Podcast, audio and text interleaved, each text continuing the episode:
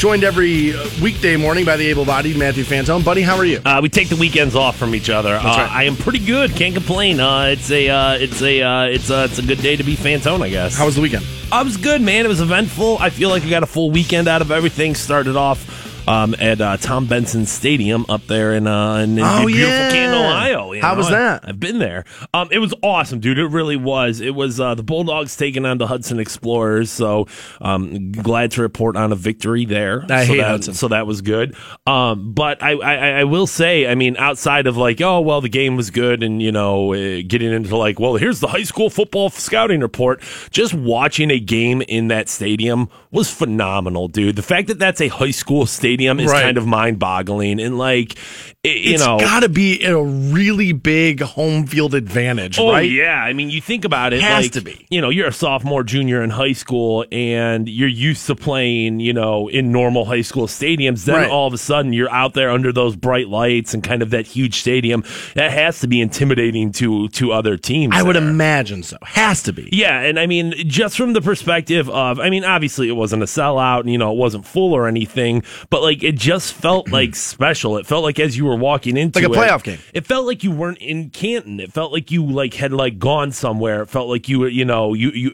I don't want to say it felt like the Brown Stadium because it wasn't that big. No, somebody won. But at the same time, but at the same time, it felt very much like a professional sporting event. Just like the, you know, the entrance way to it and the steps of it. You didn't feel like you were in high school. So I, uh, Well, you're not in high school. Well, I mean, so that part's good. honestly, it was a um, it was two thumbs up. I, I what a blessing for this city to have, and I mean for those students that get to play there on a regular basis, like you guys get you know something that a vast majority of high school football players will never have. So Oh, some they- colleges don't have a stadium Right, that nice. exactly. I was going to say, I mean, like, there's plenty of colleges. I would say this was nicer than the, the one up in Akron, whatever that place is called. Not the Jar, but whatever their football stadium's called. Yeah, I don't know what that's um, called. Nicer. This is definitely nicer than that. Like, not even, not even. I I mean, it would have a to question. Yeah. yeah. I, I- would imagine, unless you're like a top tier, you know, collegiate program, that stadium's probably nicer than most. Yeah, it was uh, it, it's something else, and you know it'll just be a blessing for this community to have moving forward. And um, once again, kind of makes me double down on the concept of like, thank you Hall of Fame for everything you guys are doing, and like hopefully you continue to pump more money into this. So. Yeah, I would think so. Yeah, I,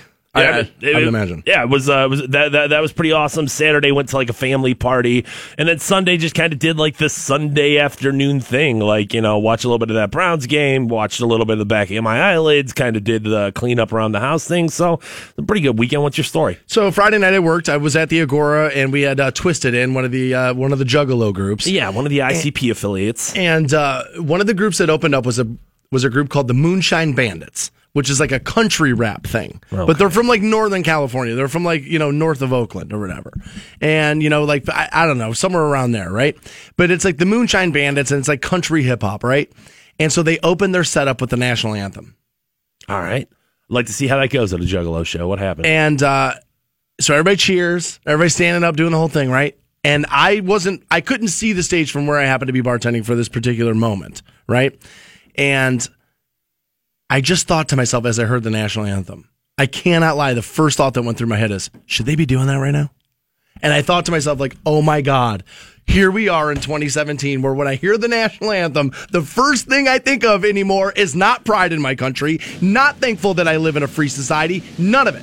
But should that be done right now? And I thought to myself, like, oh my God, how times have changed. Especially when you think about the fact that today is the 16th anniversary of 9-11 which i always think the word anniversary doesn't Right, really fit weird. with like yeah it feels weird to use that word for something so tragic but it is today and yet look how far we've come or fallen in 16 years Now, when- we're now where i hear the national anthem the first thing i think of is ooh somebody's gonna be in trouble Now, when you first heard it, were they being like disrespectful? No. it was just like they just played the national they anthem. They played a and- recording of it Okay. as they were coming out that's it that's all it was now maybe i made too much of it i'll, I'll make room for that but the first thing i thought was oh god i don't know if i'd do that How did the audience react? it seemed like everybody loved it. You know what I mean? But Wow. yeah, it seemed like everybody loved it. I was kind of shocked. I, I mean, I, I don't know why I'm shocked by that, but Well, I mean, I I think it's pretty fair to say that you know that that that very much could have turned into a somebody spouting their political beliefs or somebody taking that as a moment. To, nobody did. Like Wow. those guys, even after that, that you could kind of just, but it did feel like, and maybe I'm wrong, but it did feel like we were like sticking, you know, like we were poking at people.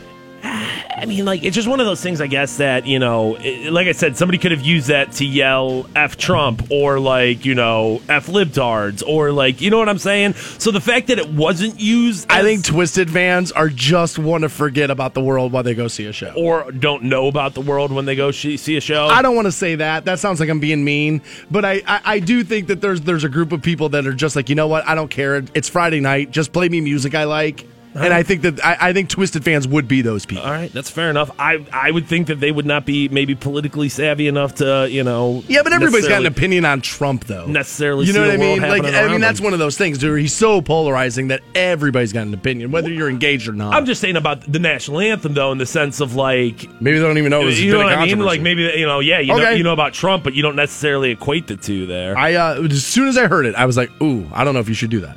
I, I just, and I was like, "Man, I cannot believe how far things have gone in this country." Then Saturday night, I was out at Blossom and I saw Alice Cooper, and for some reason, they had Deep Purple headline that show, and I can't for the life of me figure that out. I mean, dude, growing up being a fan of both bands, I mean, dude, if you're deep, once you play Hush and Smoke on the Water, what's left? What, what's Yeah. left? Like, I, I didn't, I didn't totally understand that. and I mean, Alice Cooper literally has hours of hits. Oh, so God. it- you you really would have thought that that would have been the headliner there. He was so effing good. Really? I could not believe it. And I had like a friend of mine bought tickets and said, Hey, we have an extra for you if you'd like to join us. And I was like, Absolutely, I'll go. And she didn't really tell me, but we get there and they're like six row center oh, nice. in the pavilion. Yeah, it was Nice. they were great. And so like I was really close, so you could see and like all that. And I mean, he still looked pretty good, even Really? And he had a little holster on the side of his, uh, his thing did. there for, for, for the microphone, so you could just whip it out. and he did. uh, he had, uh, dude, a female guitar player that I didn't know about who was honestly, dude, she was hot, like so hot that girl was. But he was really good. And then so I looked it up. He's 69 years old. Because, dude, early Saturday, I had woke up really early, did some stuff around the house. I was like, all right, well, you know, you're going to Alice Cooper later. And I was like starting to get tired by like mid afternoon. I was like, how am I going to make it through this show tonight? I was like, how is Alice going to make it through this show tonight? like, I'm worried about not being able to make it to 10 o'clock to still be awake to see all this stuff. And I was like, how the hell is he doing it? But he was so good. He played Only Women Bleed, which I like a lot. It's like one of my favorites. And I wasn't sure he was going to do it anymore in 2017 because, oh my God, should rock stars really be singing songs like this? And like, I was worried he wasn't going to play Only Women Bleed, but he totally did. And uh, it was really good. I mean, dude, he was so good. And then Sunday, buddy, I was out at TD's Tailgate Grill, late cable, watching the Browns game as I'm going to be there most, you know, uh, most NFL games. Fantone and I were just going to switch off, you know, here and there. And uh, I got to tell you, I, I mean, I nailed it, right? I mean, I told you on Friday the game would be 28 17. It ended up being 21 18. I, and so yesterday, like this guy like hits me up on Twitter. He's like, you know, you were way off base. It's like that's eight points, dude. For a guy that doesn't pick lines for a living, telling you it's going to be 28-17, have it be 21-18, I got to tell you that's pretty close. Like I couldn't believe people were going to give me grief about my pick. Like that is so nitpicky. I've never seen anything like it. And I got to tell you, Browns fans, I know everybody's expecting me to come in here today and be all doom and gloom about the Cleveland Browns. I'm not. I've never been more optimistic about that football team in my entire life, ever. Like I, I, I don't want to go overboard here, but you may have found a quarterback. You may have found it. And honestly, in a place where I didn't think you would. Honestly, I was not really wild about the Kizer pick. But I'll say the same thing about him in yesterday's game that I said about him in the preseason, which he didn't look lost. He didn't look like, what am I doing in here? Please get me. He didn't look Manziel lost. Now, he made a couple of decisions that weren't great. Welcome to being a rookie quarterback. It's just the way it is. They're all going to go through growing pains. But the defense swarming to the ball. Now, I know Pittsburgh scored 21, but it's Pittsburgh. And if you look, I mean, they held Le'Veon Bell to like eight yards for a half. Antonio Brown only had that one like breakout catch for like 50 some yards. Other than that, they kind of stopped that that offense. I mean, dude, they looked way better than I thought they were going to look. I um I'm somewhere in the middle of all that. I don't think that they looked fantastic. I feel like there's people who are way overdoing it. Then there's people who are like, oh well, just as bad as always. It's not just as bad as always. Some, somewhere in the middle there. Um, but I think more than anything, whether it's like, well, did the Browns, you know, overperform or exceed expectations, or did they underperform? Um, I think the thing that was really noteworthy, the thing that was really obvious, and the truth that was really evident in that game yesterday, it had nothing to do with the Cleveland Browns. It had much more to do with, man, oh man, the Pittsburgh Steelers just not are who they used to be. It's not even close. Like it just you could see it numerous times on their defense, within their within their offense. Like th- that team is just not the powerhouse, the Pittsburgh Steelers that have been feared for the past decade. Well, they're up and down. They always have been, and they play down to their opponents. I, I'm telling when you go, they were bad yesterday. When you they were bad yesterday. There's no denying that. When you, I, I'm telling you, I, I think. I still think the Steelers win the division. I still think that they win the division ultimately, especially when you see what Baltimore did to Cincinnati yesterday. Blew them out. I think Andy Dalton threw four picks. Four. Jesus. That's pretty bad. I think the Steelers win the division, and they'll get it tightened up as the season goes on. Concerned that DeShone Kizer sacked seven times yesterday? Of course. I mean, of seven course. times? Of Like, course. That's the thing that, that had me most concerned. Oh yeah, second best offensive line in the league. No, you're not. You're not even close. I will name you three teams off the top of my head: Oakland, Dallas, and New England all have a better line. So if I can list you three off the top of my head, there's no way we have the second. I, you know, this line's better. I mean, DeShone Kizer held the ball too long at times. Yes, rookie. It's but, gonna happen. But there was also times that he had no other option. It was either take the sack or, or, or, or, or, or you know, like you were going to throw it out. So, like, I felt like he um he he outperformed expectations, but that offensive line wasn't what it was touted to be at all. No, no. I'll tell you what. The defense looks better than the offense. And what did I say? What have I been saying? That somewhere, sometime this season, somebody's going to ask the question Should Gregg Williams be coaching this football team?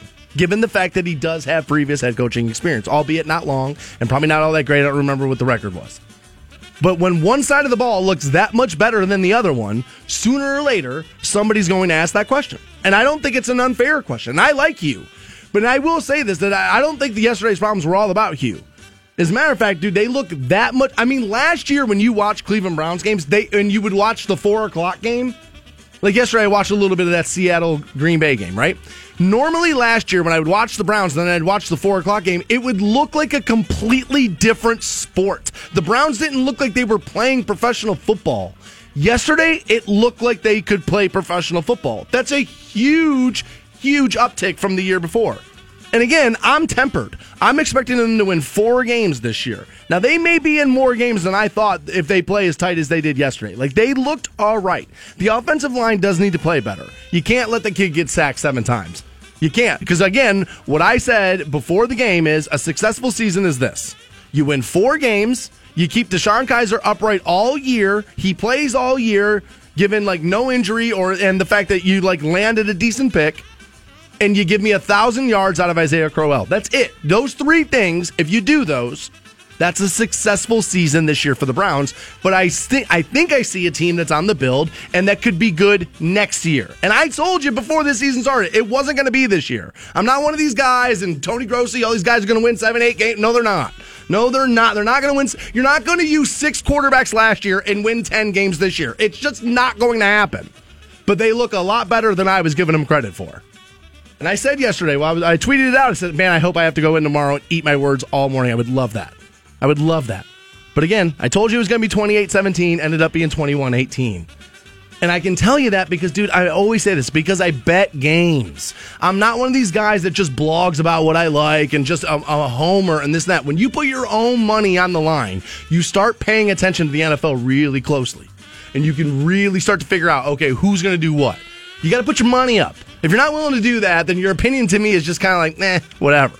Got to put your money up. We'll be right back with more Stansbury Show and the best reason not to look at porn on your phone. We'll give you that next. Hang on. 069.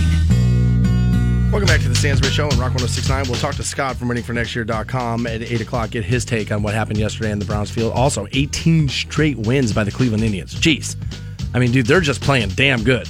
Yeah, I mean, not bad. I know. Not bad. You know what I mean? They, uh, they're playing amazing, and they're just so. And they're honestly, this is the best compliment I can give the Indians. They're making baseball fun, and dude, baseball normally for a lot of people is not like fun. You want your team to win, but I mean, there's action in the games. I, I mean, the, dude, Lindor's special. Like, I just, dude, that team, they might win the World Series. Yeah, I'm a little concerned that they're peaking at the wrong time. There is is concern for that. You can you can only be so good for so long before it fizzles. Um, but if that's the argument I'm going to make, that's a pretty you know that's a better argument than a worse argument to have there. They're they're a competing team. They're competitive and uh, and and you know going to make a pretty deep run into the playoffs, I would think. And uh, that's all I can ask for. I don't expect to win championships every year. I'm not one of these like spoiled, entitled sports fans. No. Just be good. There's Just be plenty of them. competitive. No, I know, dude. Ohio. As a matter of fact, Ohio State fans, I'm sitting you down at 6:45. All right. dude. Buckeye fans, you just need to right. shut your mouths at 6:40. Dude, seriously, that whole thing annoyed the living crap out of me the other night, and I'm tired of it. And to 6:45 Buckeye fans, you're getting a, an earful. That's Oh my God, much. somebody was mean to us. Somebody's mean to us. Bunch of sissies. Unreal. We are a nation of cell phone addicted people, and I am completely guilty. I'm not like this. So again, I'm not like preaching at you about how you're addicted. I am a bad cell phone person. I'm, I'm glad you say a nation full of them, not a generation full of them. No, I know a lot it's- of no, no, times no. it's younger people that, that bear the you know the worst of this. But yeah, this is an old man yelling at cloud. It's everyone. It's everyone. It is. My mom's on her cell phone I mean, it's it's it's people who are sitting there playing games, checking social media, just like using it as as a crutch. And I mean, well, your bank is on there now. Everything is on it now. everywhere you go, I mean, every store you go into, there's like people bumping into each other because they're looking at their phones. People bumping into each other on 77 because they're looking at their phones, and it is. It's just a. Ba- it's bad, dude. It is. It's a bad it's a bad thing that's happening, right? And apparently a bunch of our data is about to be released into the world. Right. Because porn people who visit X-rated websites on their cell phones, which apparently is a lot of us, soon could have all of our secrets exposed to the world. oh no. Apparently, adult websites, Fantone, are much more likely to expose your viewing habits if they've been accessed on a cell phone versus your PC. Tech firm Wandera issued a warning saying watching mobile porn on your smart uh, on your smartphone is much higher of a risk than watching it on your PC. Now, I wouldn't have thought that. They say smartphone operating systems, and this is them saying this, not me. Smartphone operating systems, especially Android, are not as secure as desktops.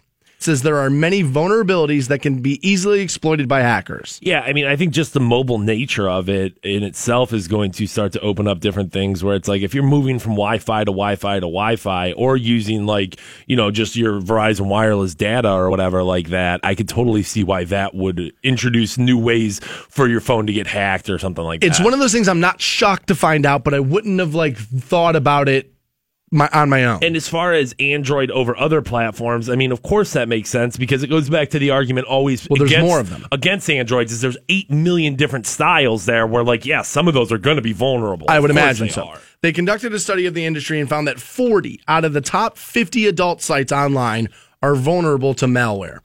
Now, what malware does is it installs itself on your phone and it will collect all of your information, your viewing habits, as well as personal information, which it can use to then blackmail you.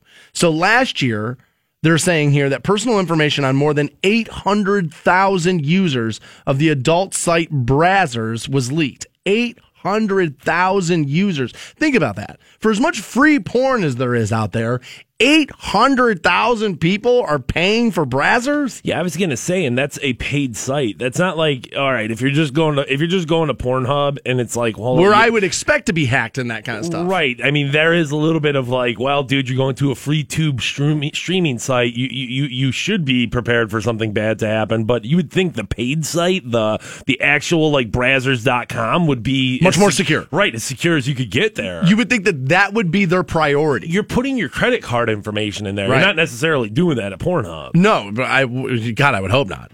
They uh, so they studied some of this, and I would have thought this number, Fantone, would have been a lot higher. But they say that 35 people out of every 10,000 access porn using their work stuff. I would have thought that number would have been higher because porn again is a compulsion.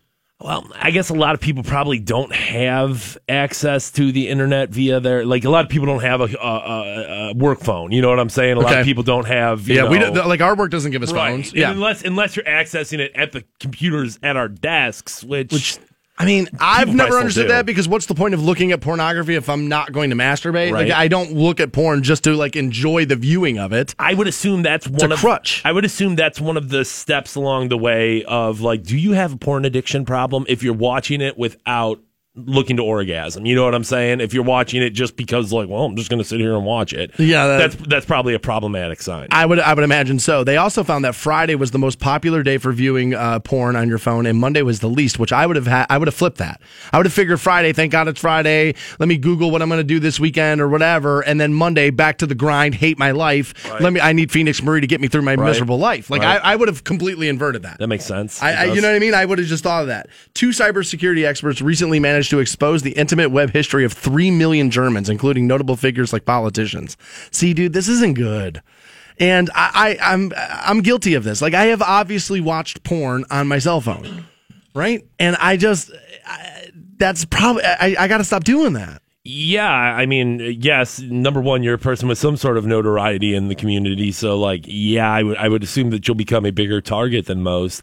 Um, and I don't know, I don't watch porn on my on my phone at all. Um, I, I feel like most people would probably be better served if you just went out and got yourself essentially like a porn top, where it's like, all right, this is the device I'm buying, which you know doesn't need to be that expensive, doesn't need to be that great, and this is exclusively what I'm going to watch pornography on. I have a porn top. Well, why do you? Why then? Why then? Don't hook up your phone.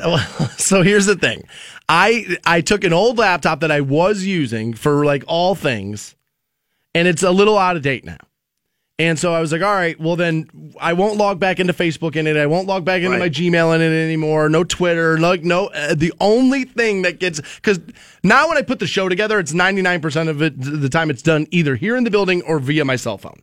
Because it's all done off of emails now. Right. You and I just emailing back and forth. And so like I can check all that stuff on my phone. So like I put the so like that's most of what I would need the web for anyway at home was to like you know to, to put the show together.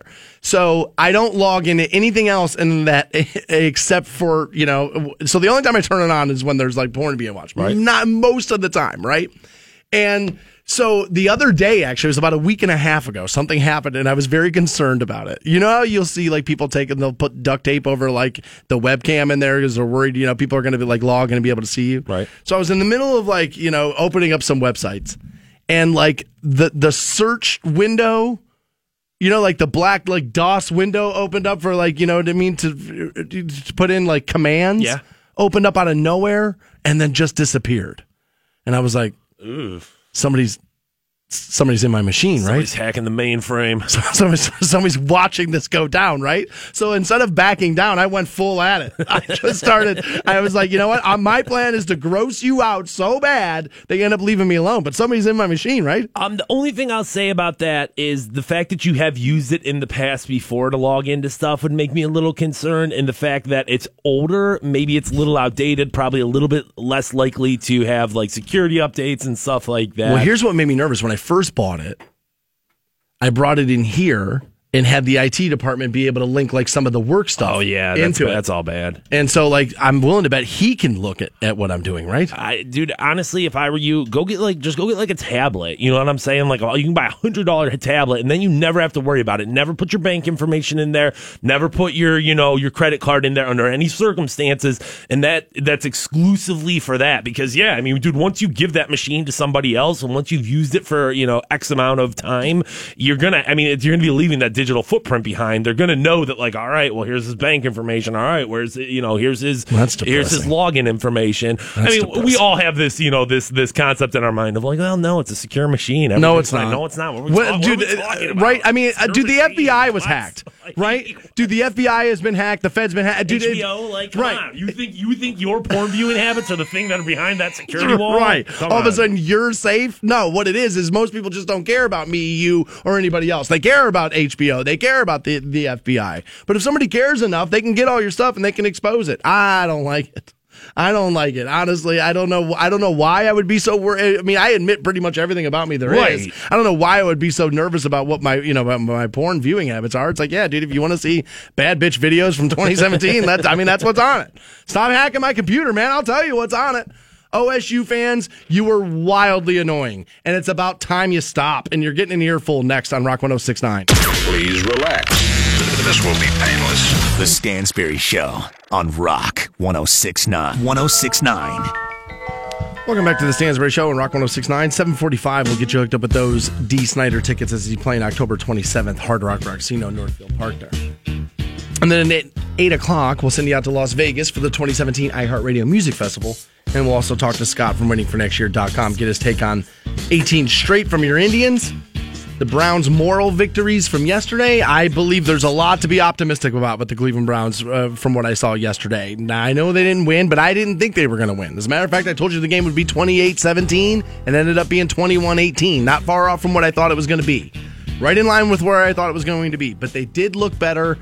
And I don't want to go overboard here, but we may have found a quarterback in DeShone Kizer, and I would have never thought that was going to be true. This uh, this sense of optimism um, from Browns fans is something that hasn't been seen in quite a while. Yeah, so but by week six, we'll lose it. I was gonna say, I wonder how long this will last. Obviously, the future will dictate that, but it'll Well- be it'll be interesting to see. At seven o'clock, I may have a snag for it. Okay. I may have a snag in our Browns' happiness. Okay. Well, good. You know what? Honestly, the Browns parade has been going on too long. You know, Browns fans, they need to get brought down a peg or two. I'll tell you who's getting brought down a peg or two right now. Who's that? That's OSU fans. Okay. Okay, let's just let's just admit this right now. OSU was not the number two team in the country. It's college football, and you put up 16 points. College football games are routinely 55 48, and you put up 16. 16 points at home in the shoe. You're not the number two ranked team in the country. You were overrated the way people were screaming. You were. You were overrated. I No. think I think it's hard to deny that. I were mean, overrated. You know, I, I- think college football, i- mo- unlike professional sports, there's an even higher amount of turnover, and from year to year to year, it becomes difficult to truly remain competitive. Um, but with college sports, often your reputation. Especially at the beginning of the season, will get you further along than your actual talent. Oh, for sure will. it The does. fact that you're the Buckeyes, it, that makes everyone say, "Ah, well, they're going to be good." Ah, dude, don't even worry It's about the it. They're gonna Buckeyes. It's good. Urban Right, Meyer. Of right. course they're going to be good. And I was guilty of that. But JT Barrett is just JT Barrett. He's not that great. Okay? You were not the number two ranked team in the country, and you got exposed Saturday night. Now, I didn't watch the game because I was at the Alice Cooper show. All right? But you lost 31 16 at home. Get over it. You got your asses. You didn't lose. You got your ass kicked by Oklahoma. And here's why I'm mad at the Buckeye fans because you're sore losers. Baker Mayfield, the quarterback from Oklahoma, takes the Oklahoma flag and plants it into the big O in the center of Ohio State's field. And what did I read on Twitter? A bunch of pansy ass Buckeye fans butt hurt and crying about it. Oh, I mean, oh, team we beat, we never embarrassed the field and da, da, da. Right. Because the rest of those teams you normally beat aren't Ohio State. You're Ohio State. You're the dragon, and you got slayed. You don't think people are going to celebrate that? I took that as a sign of respect because it takes something to beat the Ohio State University. You bunch of crybabies. Ohio State, like, dude, I look, I'm a fan, but I will admit that we are an annoying ass fan base about that team. We are. We're annoying. And so, of course, people are going to celebrate when we lose because normally all Ohio State does is win. You're a top program in college football, and you have been for 50 years. So, of course, it feels like climbing Everest when you win. You don't think people are going to celebrate that? I don't get why people are so mad about that. Um, first of all, I think it's kind of cool that like that's a cool thing to do after a road win. I think, and I'm not trying to be like, well, against Ohio State. Well, you or hate Ohio any- State. I'm just saying, in particularly, like against any team, if you go in and you win in somebody else's house, I like that idea, dude. I like planting the flag. I like being like, yo. We did this. We were here. It's not like it's like disrespectful. It's not like it's not like the whole like team stood around the O and urinated on it. Right. I mean, they put their flag where they won, and that's kind of the thing. I mean, dude, there's a flag on the moon, and it's American because we won that one. So I don't understand why that's like. In that soundstage in the middle of nowhere, California, we did win that one. Right, but I, I don't understand why that's like an ultimate slight. Like, I don't get it. I get it that it would piss you off if it's your team because yeah, Did dude, I love it? team. No. no, but you lost. So like, you to the winner go the spoils right there. You're You- the you know. dragon. right? You're the dragon. Plus, dude, you don't celebrate. Dude, you're supposed to beat Oklahoma. So if you beat Oklahoma, no, you don't do that. You don't because that's that's mistreating a an inferior opponent. When somebody beats you and they shouldn't, there's going to be expression in that. I don't understand why Ohio State fans are so. When the hell did you get so effing fragile that that you can't handle somebody else winning? Um, well, I've often said one of the big complaints I have against Ohio State is that, and, and the fan base is annoying. just, it is just just unsufferable. Um, but uh, and a part of that annoyance is the entitlement. Is the well, we're the Ohio State University. Well, first of all, you are not, dude. You didn't graduate Right. from anywhere, let alone Ohio Spell State. university. right? So like, you can back that one up. Um, but you know, and I saw this Sunday morning. Um, you know, I didn't watch the game either. I was at this party or whatever, and I woke up, saw the score. There was a little bit of like, all right, there it goes, man, because I am an I'm an Ohio State hater.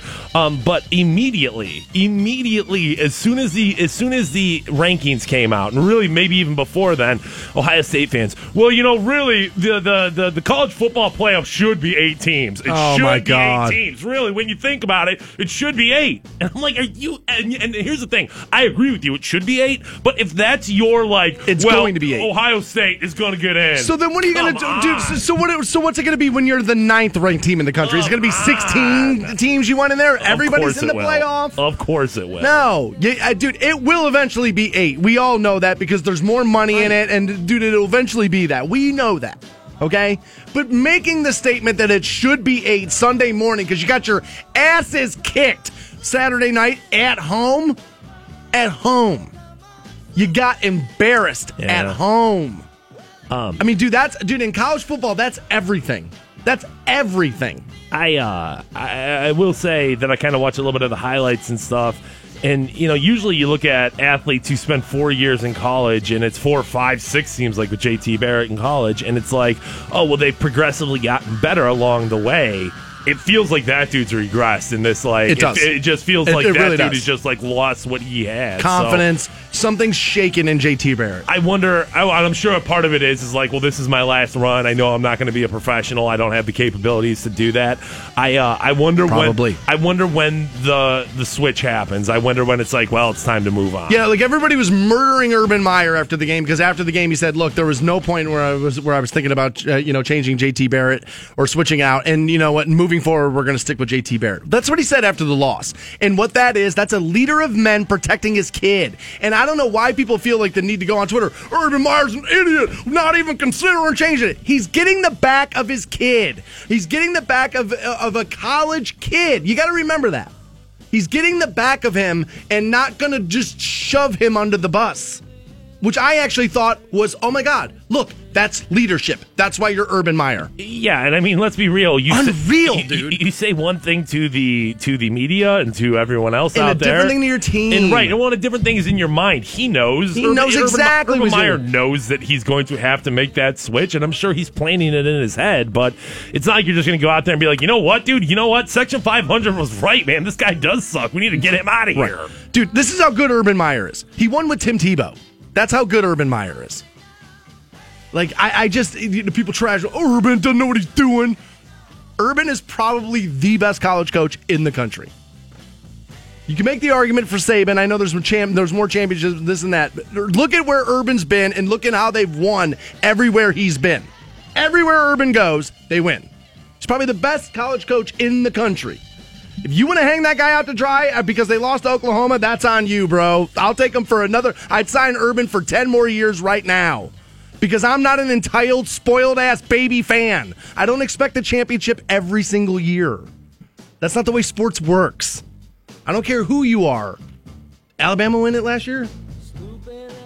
Thank you. Thank you. Leave Urban exactly where he is.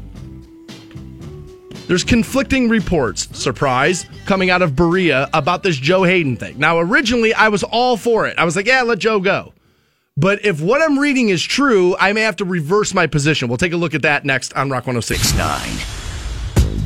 Welcome back to the Stansbury Show on Rock 1069. Win your way into the Dee Snider Show at the Hard Rock Rocksino. That's October the 27th. We'll get you hooked up at 745 this morning. I uh, I assume those are going to be hot tickets, dude. Uh, Dee Snider's House of Hair is one of the highest rated things on this radio station. So Canton, Ohio loves some Dee Snider. Yeah, right behind this program, Well, actually. number, yeah. number two there, number two, Which is And, uh, good. yeah, I mean, it's where you're supposed I to be. I mean, whoa, dude, you got two retired rock stars on the air, and Nikki Sixx and Dee Snider. You know what I mean? I think he's getting the better of that battle. So uh, I assume that people are going to want these tickets, man. Oh yeah, I would imagine. Did I want to see that? I just want to rock. Hell yeah, I want to see that. Yeah, you do just want to rock, don't you? For sure I do. All right, well, For sure I do. October 27th at the Hard Rock. We'll get you in at 745. Wasn't that long ago the Browns released Joe Haden, and I was one of the few people that was like, you know what? I don't really hate this move. And at the at the time, it felt like a very Belichickian move, which is you get off a player too soon rather than too late. And I and I even said I was like, look, Joe's going to have some stuff left in the tank. You can't be paralyzed by that. He's probably going to still be able to play. But you're seven years in on the experiment. He was getting smoked in our backfield quite a bit. And he had a pretty good offseason this year, or your preseason, or whatever it was this year. And he was looking pretty good. And I will admit that not getting anything back for him felt like a missed opportunity. And the fact that we caught him at breakfast, people like to point this out, and he was signed to a rival by dinner. I didn't love that part of it, but I felt like, okay, well, if you're making an example to the locker room and you're going to move off a player too soon rather than too late, I can live with that because I think that's what good franchises do. You don't fall in love with the player.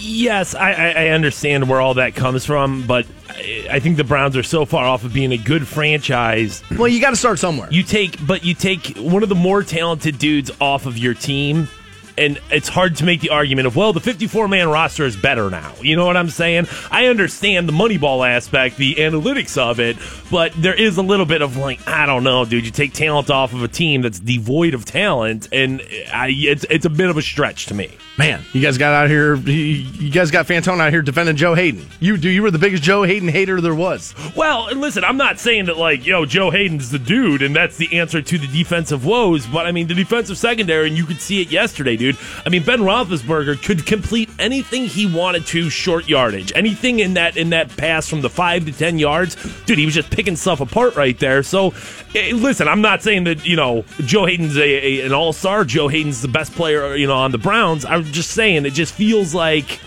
you, you lost talent there. You did. So apparently, according to Jason La Canfora from CBS Sports, that Hue Jackson was irate when Haden was released. I'm told he says as the move had no tangible football merit, the Browns received no compensation. Haden, uh, despite recent injuries, was considered to be a key piece for the Browns in their 2017 season, and the move clearly was a salary dump and viewed as such with the team. Haden set to make 11 million, and the Browns were about to take 16 million hit by releasing four-string quarterback Brock Osweiler, and he goes into some of the money things. Now, Hue Jackson has responded back by this by telling Mary Kay Cabot that did not come from me. Jackson said. Of course, it He says, "I think you guys know me well enough that if I if I feel something, I'm going to say it. I don't run from that. Me and the executive team are working lockstep, hand in hand. I don't know where that came from. I trust Sashi and I trust our executive team to make the right decision for this football team. I stand behind that wholeheartedly." He says, "Never wanted to see Joe go, but at the same time, we made the decision as an organization. I totally stand behind it, and this makes me love Hue Jackson even more because I know he's lying, but he's doing a good job doing it." He's yeah, lying. I mean, of course, He's, yes. he's totally lying. But the last thing you want is for this guy to undermine his bosses publicly and for there to be a real big rift here. well, and he understands that that's a part of his job. You know what I'm saying? Like that's part of job security right there. Is that yeah, you can disagree with what your boss says. Be so public about it though. Yeah, it's it's just not going to help you do that. I I worry though that if he is more mad than he's letting on, how that festers and how that how that grows and what happens there and can players pick up on it and and that kind of thing. I worry about some of that. But I've been a Hue advocate since the signing. I love the signing. I think you saw yesterday, dude, a team reinvigorated. Looks like they're playing harder. I, I said this to start the program out at six o'clock this morning, which is last year when I would watch the one o'clock game, watch the Browns, and then turn on the four o'clock NFC game. It looked like a completely different sport. It didn't look like the Browns were playing professional football last year. They at least looked like a professional football team. And again, I don't want to go overboard, but I think we may have found a quarterback in DeShone Kizer. Like he looked pretty good. I know the seven sacks and all that stuff, held the ball too long. Welcome to being a rookie. Year two, year three, you're probably going to see a lot less of that. And again, I told you they weren't going to win this year. I told you it was going to be next year. And it's going to be next year. But I do worry. Like I was for the Haden thing at first, but if this really was a move, I mean, do you gotta be?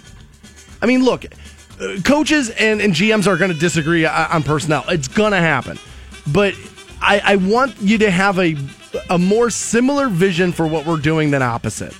And if they're not involving Hue at all in lineup changes and stuff, then I worry. Well, it's probably not so much a they're not involving him at all, but it's probably just like dude, you have a minority voice in this. Like you have a small share in this. At the end of the day, if Sashi Brown is the guy who's who's been given fifty one percent of of roster decisions, he's going to be the, the the barometer of does it go or does it stay. And, and Hue Jackson, your opinion's you know important to us, but it's not going to be the deciding factor. Um, I, I get it. I understand the the concern of you know, you want football guys to make the football decisions, and is Sashi Brown really a football guy? But it's the system that, you know, Jimmy Haslam's decided that he has faith in. It's the system that he feels like is going to work. So, you know, as far as as far as we can tell when it comes to dudes like Joe Haden and Brock Osweiler and, and whatever future, you know, moves the Browns make, it does seem like the buck stops with Sashi Brown and, and the analytics system and I guess we'll see how it works. It's going to end up paying off. It's just you were so bad for so long. You're going to have some bumps in the road while, while you're on the way of getting it back turned around. But again, they looked like a professional football team yesterday. Not the best one there is, but No, they started no, to look no. like a professional. They didn't even look like a professional football team last year. They were piss poor last year. I um at no point did I think the Browns were going to win that game yesterday. Never. Never once. But I never really felt like they were like blown out. from the block punt, I was like, well, there it goes. That- like, yeah, that- like there it Forgot goes. that. That's who they are. Like that's who they that's who they still are. Doesn't mean that's who they always have to be. the fact that the fact that DeShone Kizer was kind of able to pull it out of his, his you know He didn't give up. No, and it would have been very easy to, especially when you consider you got sacked seven times. When you consider like that first drive and everything, it would have been really easy to quit right there. But Where we got him in that draft, you may have found phenomenal value. And again, going into the season, everybody said about DeShone Kizer, he had the highest ceiling, lowest floor going in in all these rookie quarterbacks. And if we end up getting a franchise guy, and by that I don't mean multiple. Do people equate franchise quarterback to Tom Brady? There's another level of it. If he gets me to Kirk Cousinsville, to where we stable the franchise, to where we don't look like a complete and utter joke. Now I know Washington lost yesterday, but they got beat by a pretty decent Eagles team. Like if you just stabilize this thing to where we're not the laughing stock of the NFL, I'm a happy person. And I think you got to start there. You don't go from 1 and 15 to Super Bowl wins. You got to stabilize. And I think DeShone Kizer may be able to do that. And I'm surprised as anybody about that. I would have not I would have not bet the house on that to start the season out. I would have had that wrong. I would have missed that one. As a guy who loves to tell you how right how right he is all the time, I would have missed that one. Hurricane Irma has been downgraded to a category one, but some things happened over the weekend that I just can't even begin to imagine of why people would think this was a good idea. We'll give you some of that next on Rock 1069. Dan Stansbury, Matt Fantone. Just kiss your fruitcakes. The Stansbury Show Chilling in the studs with my dudes. on Rock 1069. Hey guys, you got Stansbury here for the Waikem Auto family. Under six months ago, I bought a Honda Accord on the Waikem Auto Mile, and I absolutely love my purchase. The Waikem Auto family is Stark County's largest pre-owned dealership, so they were able to find me exactly what I was looking for and well within my price range. If a newer pre-owned vehicle is on your list, you need to hit up the website waikem.com. You'll see there that they are Stark County's largest The Stansbury Show on Rock 1069. And welcome back to the Stansbury Show on Rock 1069, 745. We'll send you to see Dee Snider at the Hard Rock Rocksino on October the 27th. Also, 8 o'clock, we'll send you to Vegas for the 2017 iHeartRadio Music Festival, and we'll talk to Scott from waitingfornextyear.com. Get his take on 18 Straight by the Tribe, and obviously get his take on uh, what happened at Cleveland Brown Stadium yesterday. What to be excited about, what's not so great. We'll find out from Scott from waitingfornextyear.com. Hurricane Irma. I'm reading conflicting reports now. I read, I read one report earlier this morning that says it's been downgraded to a category one. I'm reading now from a separate news outlet that it's a category two. Um, but I know it was what at a five at one point, yeah, before it hit land. and so now it's been downgraded. Uh, you know, which I, I believe is probably good news for people in that area. Yeah, certainly better news than worse news. I think a part of the problem is those people are like, ah, dude, it's downgraded, it's fine, it's no problem. Hurricane one, what are you, pff, sissy? And it's like, nah, dude. I mean, Hurricane one could still do some damage, but definitely better than worse. Well, I hear Jorge's coming right behind it. Uh, yeah, it's, I, I was going to say, I don't know if it was Jorge or Jose or Juan. It's or which- Jorge, okay, I think, Jorge, right? okay, I don't know. I, I, I, I may be wrong about that, but I, it's because somebody told me. I, I didn't read this from a news outlet. Somebody told me, you know, yesterday that this was happening, and so that, that that's going to be tough. and some weird things are happening in Florida. Always. And I yeah, and I understand people are trying to get the hell out of there and stay out of harm's way. I totally get it. And I would be running for my life too. But people are now tethering their dogs to trees and just like bailing. Which is terrible. I don't understand why you would why you would tie your animal to a tree. If you're going to leave it, allow it to at least run and, Right. and have a shot for its own life. I mean, I, I I'm not going to come down on people who decide to leave their animals behind. I know that's a very easy thing to do. Is like, oh well, you hate your animal. Why don't you love your pet? But if it's a decision between how am I going to have my two year old be alive, or, or how am I going to have my dog be alive? If that's the situation you're in, I want you to save your kid. even even even if it's just you by yourself, Nah. I mean, dude, well, you know, dude, this is responsibility. You sign up to, to to raise that animal. So if, if if it's you your life, or you can try to save your dog, you're going to try to save Well, your dog. how am I getting away? If you're walking If- if- waist deep in water, if or, I'm- or hip or like chest deep in water, I, I mean, dude, you got to do everything you can, and tying it to a tree isn't doing everything you can. oh, I agree. I'm not saying that like I mean, dude, that, tying it to a tree, you're leaving it there to drown. You know, there's nothing else it can do at that point. yeah. I mean, I, I understand that.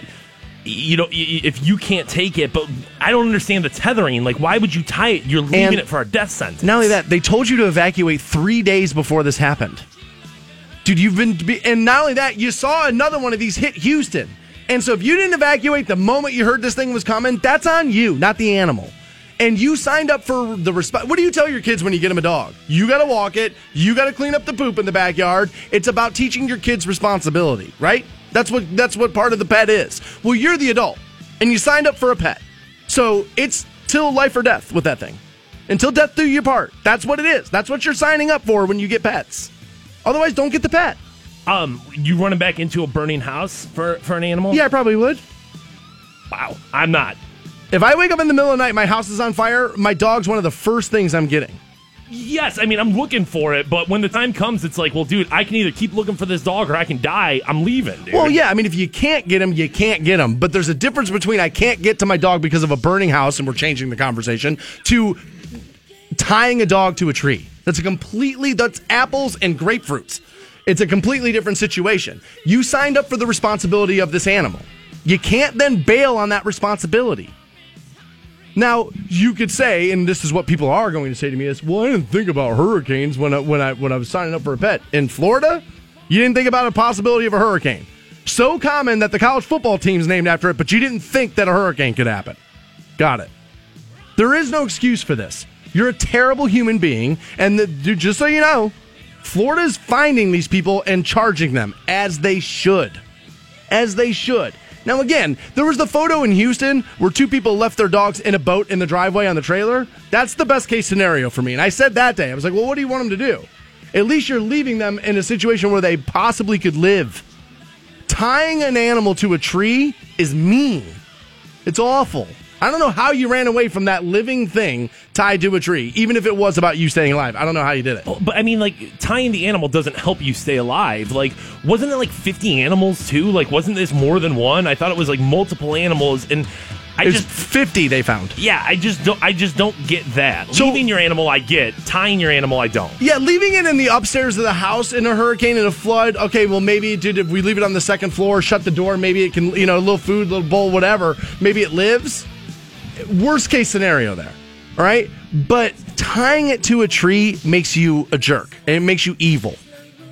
And there's 50 of them. I don't know how that bad idea spread as if something it should that you should do. Was it just one person? Was it like one No. person with 50? If this was 50 different. It was all over the county. Palm Beach County Animal Care reports animal control officers have rescued 50 dogs and two cats in the last 48 hours. They say even a tiny bit of sand can hurt an animal when it's traveling through 100 mile per hour plus winds. Now, just so you know, Irma winds right now are around 38 miles per hour, but still. They said winds uh, reached a sustained 35 mile per hour. No officers will be permitted to rescue the animals. We are asking the public if it is safe, consider sheltering any animals you see left outside, she said. But they are going to charge people that they have found guilty of this, and I believe that they should. You're signing up for a commitment, a responsibility when taking a pet on. You got to look at that thing as it's your child. because it's a living thing. You signed up for it. See it all the way through. We'll give you some Dee Snider tickets October 27th at the Hard Rock. You get hooked up with those next on Rock 1069. Please relax. This will be painless. The Stansbury Show on Rock 1069. Hey guys, you got Stansbury here for North Canton Collision. The folks you call if you've been in a collision, big or small. Just a few months ago, I had somebody actually hit my car with their door in a parking lot. And so I called North Canton Collision, and sure enough, their state of the art paint technology had my car back to its original condition. If you've been in an accident, call my buddies Jeff, Alex, Woody, or Jason for a free no cost estimate at 330 499 5171 or visit northcantoncollision.com for Mattresses here. Yeah, remember that lady that did that, Yeah. that idiotic thing where she crashed into the, the Oh, twin God, towers of yeah, I mattresses? We posted that video online. I think that was last year, year before, maybe where where somebody was doing like a 9/11 sale at a mattress store, which I think is in poor taste. Uh, that's just me. Um, it's amazing to think about how different the country is today uh, versus the way it was 16 years ago after this happened. And what I mean by that is we feel very divided today uh, not just today, but like right now. The country feels very divided to me. And maybe I'm wrong about that. Maybe I'm being too guilty of like trusting what the news is telling me. Yeah, I I think there is a little bit of that. Oh, I'm And, sure. You know, it's it's the media, and it's not. I'm not just saying like, oh, it's the news. I think it's the media. I think it's social media. I think it's what we want to believe. I think there's a million. It's our jobs because we're always involved in this stuff. There's a part of it too, though, that like I always say that like yes, there's definitely a divided line right now, but at the same time, you see a lot of positives too. So I don't know where that truth is. Probably somewhere in the middle. Oh, it's always going to be in the middle. I just we I I know the day after 9/11 we all felt united. And I remember I was in a bar and not when that happened, but I, when when when Bush spoke to the country. I was in a bar and I remember the bar like shut everything down and we just were listening to the TV. And basically, I'll you know uh, I'll paraphrase, but he basically came out and said, "We're gonna go kick some ass." Right. And I watched everybody in the bar as an American go, "Hell yeah!" Because we were just wronged, and we're gonna go get some. And we were all together. We were all together because somebody had attacked all of us. And when you heard the national anthem, then you felt pride in your country. You felt happy of where you lived. And you felt like, yeah, this is America. It's us versus you. And I, I opened the show this morning telling a story about how a band opened up Friday night at a concert I was working at. And they used the national anthem to like walk out. And I thought to myself, oh God, should you be doing that? That's how far we've come in 16 years with our own national anthem. Now, worth noting that, like you said early this morning, it went off with no problems. It nobody, did. nobody, nobody had an issue. So maybe that is a little bit of like Hope, maybe. Well, at the very least, maybe we're we're all like, well, it's so hot and so divided because of Colin Kaepernick. Maybe like you know, general public, you know, most of us, John Q is out there just like, no, this is how I'm okay. Again, I'll point out though that show was attended by 98% white America. Okay. There was under 2% of African Americans in that crowd. And I think because it's different for them now, and because of the Kaepernick thing, and because of the you know police brutality and what we're exposing, it's not you know what I mean. It's a, it's a separate issue. And like I said, uh, when I heard the national anthem, right or wrong, I'm not saying right or wrong. My first thought was, oh God, should you play that? Should that happen? It's the national anthem, and this this country has got me to the point to where like that's controversial now. I, I think it's also worth noting that, you know, September 12th, yes, everybody was 100% unified and we felt like we were a country standing together.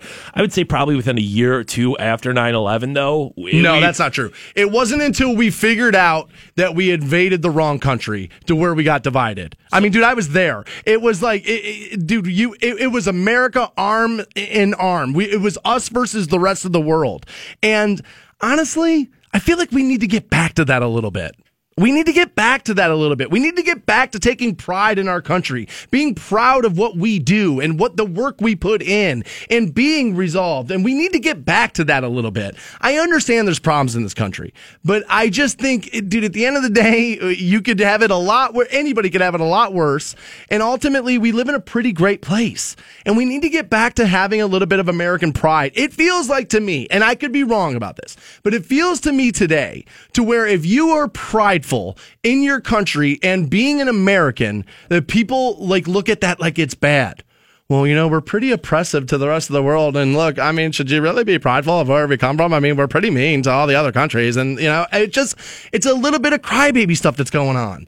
And like it just it's amazing to me how different the sentiment and the feeling is in this country 16 years later, where we felt all together. Remember, it was we were all New Yorkers. Remember that was the slogan. Remember that? Remember when the Yankees took the field after that and they had the NYPD and the NYFD hats on and didn't you you just loved your country? It was like the most american thing you'd seen. There's baseball and we're supporting our cops and firemen who ran into those situations to drag people out. And I'll remind you that on September 12th there was no stories. None. Absolutely not one of people not rescuing anybody because of their race or religion. Not one so as we're being told how racist everything is, I'll remind you, men and women, first responders ran into that situation and grabbed every last person they could get, no matter color, race, religion, creed, whatever. That's rare, man. But that's who America really is. So stop. I mean, dude, like, I just, I think Fantone's right. I think it's a little bit of social media. All it does is point out this is wrong, this is wrong, this is wrong, this is wrong. And it makes you feel like everything is awful and everything's not awful. But all I know is that if 16 years go by and I feel like the national anthem, something, oh God, should you do that? Something's wrong with what we're doing. I just feel like we're losing base of what is reality and what's not. We have Dee Snider tickets. He's playing October 27th at the Hard Rock Rocksino. Let's give you those. Right now, we'll take caller 20 at 1 800 243 7625. And we'll talk to Scott from waitingfornextyear.com next on The Stansbury Show. 1069. And welcome back to the Stansbury Show on Rock 1069. We'll send somebody else out to Las Vegas for the 2017 iHeartRadio Music Festival. That will be at 9 o'clock, is when your next keyword happens. Joining us, as he always does, every Monday at 8, it's Scott from waitingfornextyear.com. My man, 18 straight out of the tribe. How awesome is that? It's inconceivable, really. Um, now, last night was obviously a little closer than the others, but I mean, it just shows that it doesn't take a you know, when you're, talking about playoff baseball and you're winning games two to one, three to two, and like every pitch really matters. It's really gr- it was great to see them pull that one out last night in that in that you know bit of a back and forth. So it's you know now it doesn't always have to be a blowout, but 18 is is crazy, and and, and kudos to ESPN for keeping that win streak graphic up the entire time because I think that was really really cool for you know not just Clevelanders to see, but people scrolling through TV and popping on the game who might not be aware of the story um, it's, it's just really, really fun right now, and, and I hope they can keep it rolling. Good for baseball, and I, and I agree with you. Good for ESPN for keeping that up. It's just it's a positive story for baseball, a sport that struggles to you know catch fire with fan bases and to create excitement, and the Indians are doing that. I do want to move forward though, I, I uh, because you know we NFL season started yesterday. That's pretty much everybody's, uh, you know, uh, point of concern right now. And I got to be honest with you. I know they lost. But I said to start the show out today, Scott, that last year when I would watch the one o'clock game, the Browns game, and then I would turn on the four o'clock NFC game, it looked like two different sports. Like it didn't look like the Browns were playing professional football last year, and they looked like a professional football team to me yesterday. And I got to tell you, I don't want to go overboard here, but we may have found a quarterback at DeShone Kizer, right? it, it, it looks like it. Um, I would have never guessed that. I would have never guessed that with him. But I but I'm happy. Yeah, it, it was great to see him. You know, they could have easily folded up shop after that block punt. Absolutely. Um, you know, like you think of Johnny Manziel's first game against Cincinnati, and you know they were down quick ten nothing, and it, it looked like every player on that field had just given up already. You know, with three minutes, you know, into the into the first quarter. Um, you know, you saw a lot of twenty something year old kids uh, who who were not going to let the veteran Pittsburgh Steelers you know, bully them. You know, right. four personal foul penalties, three which were which were called or accepted, I should say. Um, you know, so you know, Pittsburgh was playing a very very physical style of football, and that could be a lot for kids. You know, a lot of these kids in their first their first game, some of them just in their second year, um, to to have really caved in under that under that circumstance. And you know, I'm not a big moral victories guy, um, and I think you know, it's we, we, we kind of lend ourselves to that kind of stuff after watching so many bad games. To your point, uh, you mean bad you, years? If things are trending, you know, well after after week one, despite taking a loss. I mean, you have these. You have, to your point, a quarterback. You have a playmaker in Corey Coleman. You know, caught all five of his passes, and you're seeing guys who seemed lost a year ago on defense, like Joe Schobert, Carl Nassib, and, and on down the line played incredibly high end defense against one of the best offenses in football, and did so without Myles Garrett. So I, I left I left uh, you know yesterday's game feeling very very good, and also feeling very very good about about the covering too with the with the eight and a half to ten points, regardless of where you took it. I uh, I think that the Browns definitely should be excited, but I think there also needs to be a tempered expectation here of like potential doesn't mean greatness yet. You No. know, it's great that there is potential. It's far better than where we've been in the past. Um, but there's definitely some areas yesterday that I was like, well, I don't know if that's necessarily what the Browns were going for, and and the run game in particular is what I'm talking about there. Why do you feel like the Browns just weren't able to translate, you know, uh, Isaiah Crowell and and what was supposed to be the second best offensive line football? Why couldn't they translate that into yards yesterday? Pittsburgh's defense is really, really good. Um, and, and I and I would argue they probably set up to stop the run to force the rookie to make passes. Um, and, Smart. and and and and thankfully he answered that call. You know, they they abandoned the run, but they scored 11 points on doing so. Um, you know, where you you know last season they abandoned the run and did nothing. So you know, I I I, I get it, um, but I think you also have to give you a little bit if they're going to, you know, have some of that softer coverage that that, that the kid could exploit. Um, you know, I I think I'm fine with it. I saw a lot of teams yesterday who, you know, we, it's only one week, but I'd rather be a Cleveland Browns fan than a Jets fan, than a Bills fan, than a Jaguars fan, than a Houston Texans fan, and on, you know, uh, even Colts to a point. I know Andrew Luck could come back and change things around, uh, but the Browns looked much more capable with with 21, 22, and 23 year olds running things than a lot of veteran teams out there last or this, this past Sunday. And you know, abandoning the run, fine. Uh, I I do think the onus is on Hue to keep you know keep to his promise, and I think there will be chances to run the ball more in weeks to come. Uh, but if you're trying to win that football game and the run's not working, you know, I I I, I give Hue you know some credit for you know doing with what what worked, but uh, more so DeShone Kizer and, and company for executing upon that, and the defense for keeping him in the game. Yeah, I I- think we may have found a real big bargain at quarterback in the second round with DeShone Kizer, and um, you know when we took him, I said, look, everybody's take on him is is that his ceiling's the highest, but the floor's the lowest, and I was like, I don't know if I trust the Browns to make the right right assessment, but he never, even after seven sacks, he still looked determined and wanting to make throws and wanting to make the play, and he wasn't running away from the action, and he doesn't look too lost in the like Manziel always looked like a kid lost in the mall to me. When DeShone Kizer never looks that way behind center, and I feel like there's a lot to be encouraged there. Now, I want to talk to you about the conflicting reports coming out of um, the front office. Jason La Canfora of CBS Sports reporting that Hue Jackson was irate over the Haden release. Now, Hue Jackson came out and towed the company line, did what a head coach should do, and said, "No, look, look, I don't know where anybody got that. That's not coming from me." Is there friction between the GM and the coaching staff of this team? You know, I think there's a lot of teams where the GM and the and the coaching staff aren't exactly, you know, have don't exactly have the same goals in mind. You have a head coach who wants to win football games, and you have a you have a front office who needs to build this thing at a sustainable level. You know, to the point where they have 13 draft picks next year. Right. So you know they they they all want to win eventually, um, but I think by nature, when you're a head coach, you'd want to do it now. And I don't know if he was irate. I wouldn't blame him if he was upset because that there's no way you can argue the Browns are better without Joe Haden.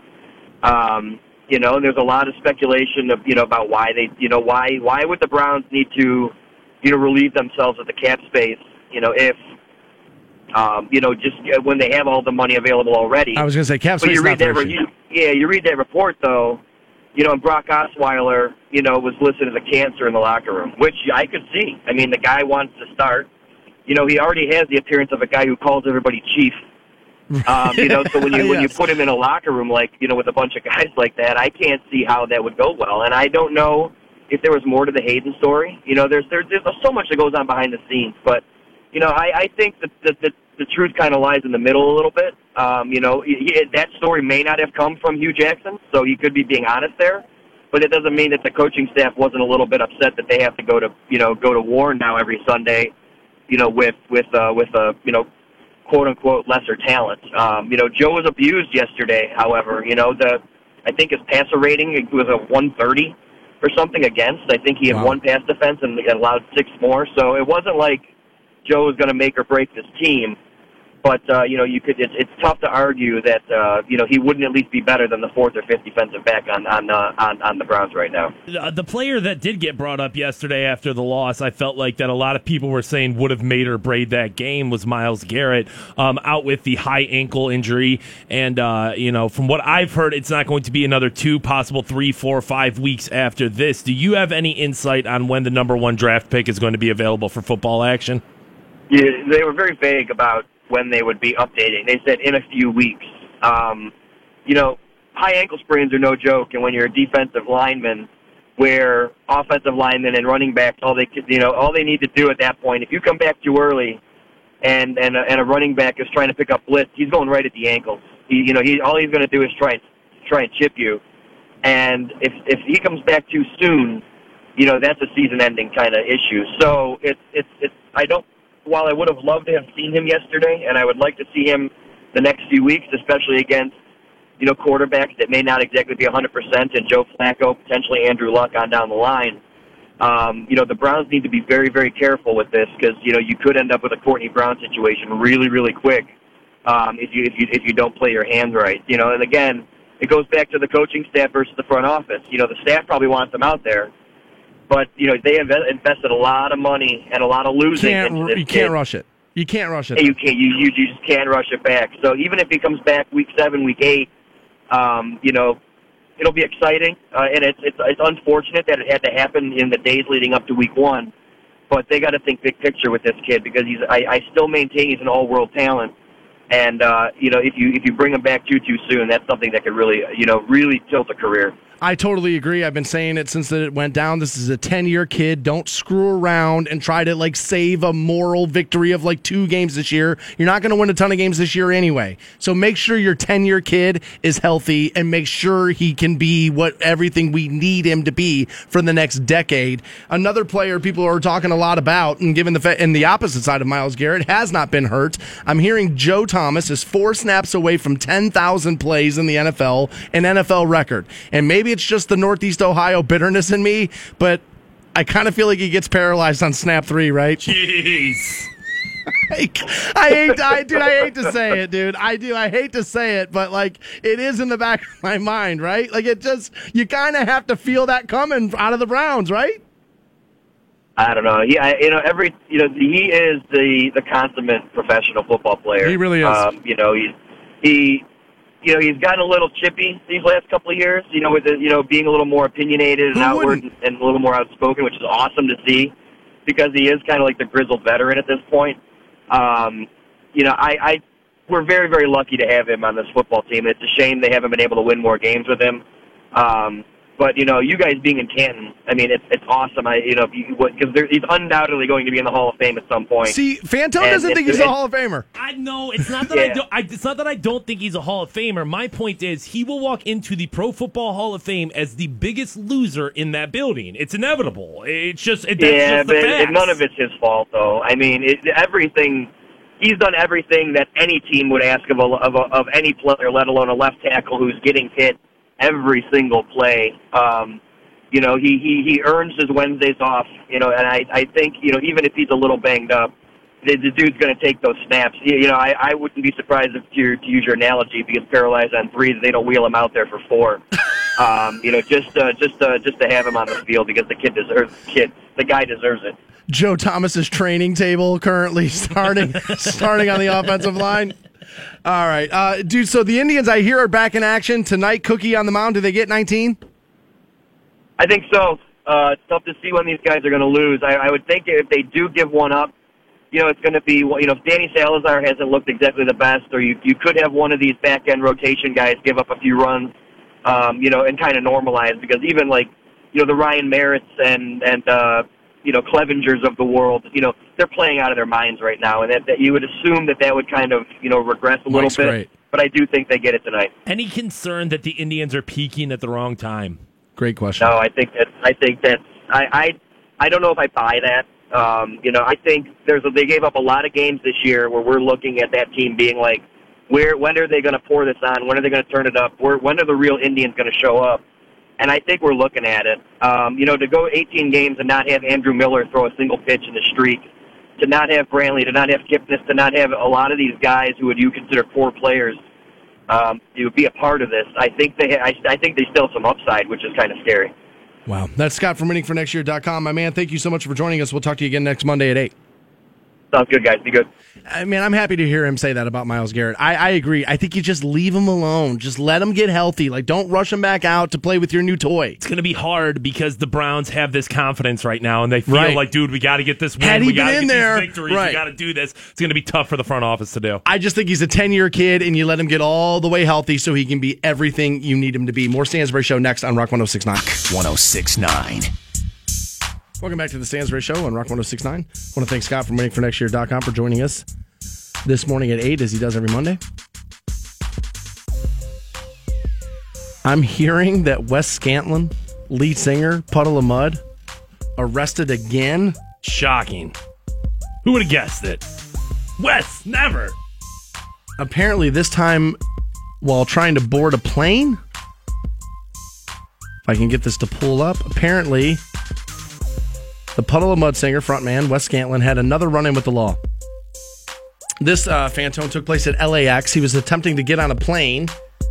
TMZ reports he was busted for having a BB gun as he was trying to get on the plane.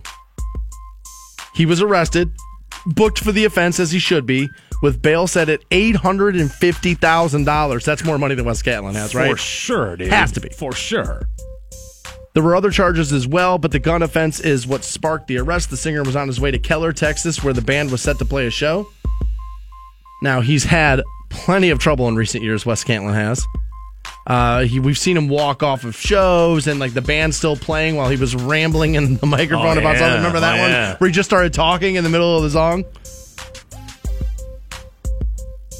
Yeah, eight hundred fifty thousand, way more money than he has, dude. You got to think like when was the last time Puddle of Mudd was Had a hit. long time ago? When was the last time one of their tours was big?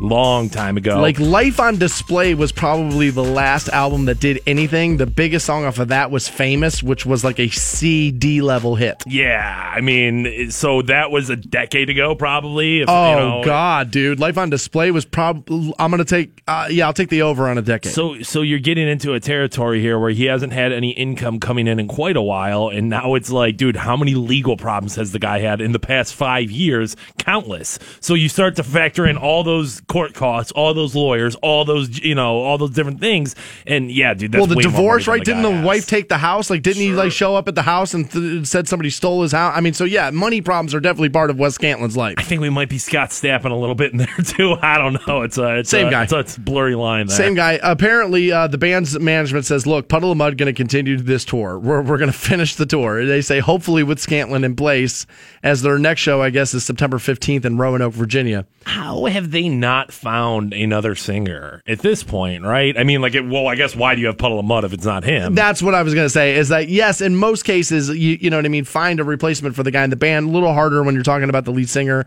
It's probably his band. Um, I, I just why have you not dropped him from the label? Like if they're not, they can't be bringing in. A ton, I mean, I had friends who went to the show at the Odeon, and they said, yeah, there wasn't that many people there. No. and it was awful. Like in. I mean, they're playing like pool halls and stuff. Like, why, Right. why is the? I don't understand why the label is still behind Wes Scantlin and Puddle of Mudd. Like, Yeah. sooner or later, you got to stop giving people their chances. I and I, I I know that it's going to be one of those things where it's like, well, you know, who knows? Maybe they have another one in them, but they don't. You know what I'm saying? Like sometimes, yeah, you hold on to something for too long, hoping that it turns into something, but they don't have another hit in them. They don't have another record in them. They don't even have a tour. And uh, that first album was pretty good, though, right? I mean, you had Control. Um, wasn't She Hates Me was on that one? Drift and Die was on that one. I mean, that first album, there was like massive potential for that band to be something big. And then after that, it really it really kind of fizzled. And I remember a buddy of mine I was working at a different radio station and I was like putting I pushed all my chips in the middle on Puddle of Mudd when that record came out. And I was like, ah, dude, I gotta tell you, this may be the next, this may be the next thing. This may be the next Nickelback, the, the next like band that kind of like takes this torch and runs with it. My buddy was like, no, dude, this is, dude, it was Seth the Barbarian, as a matter of fact. And he said to me, he was like, dude, th- this is a one and done project. And I thought he was nuts. And sure enough, in the end, he was more right than I was on that.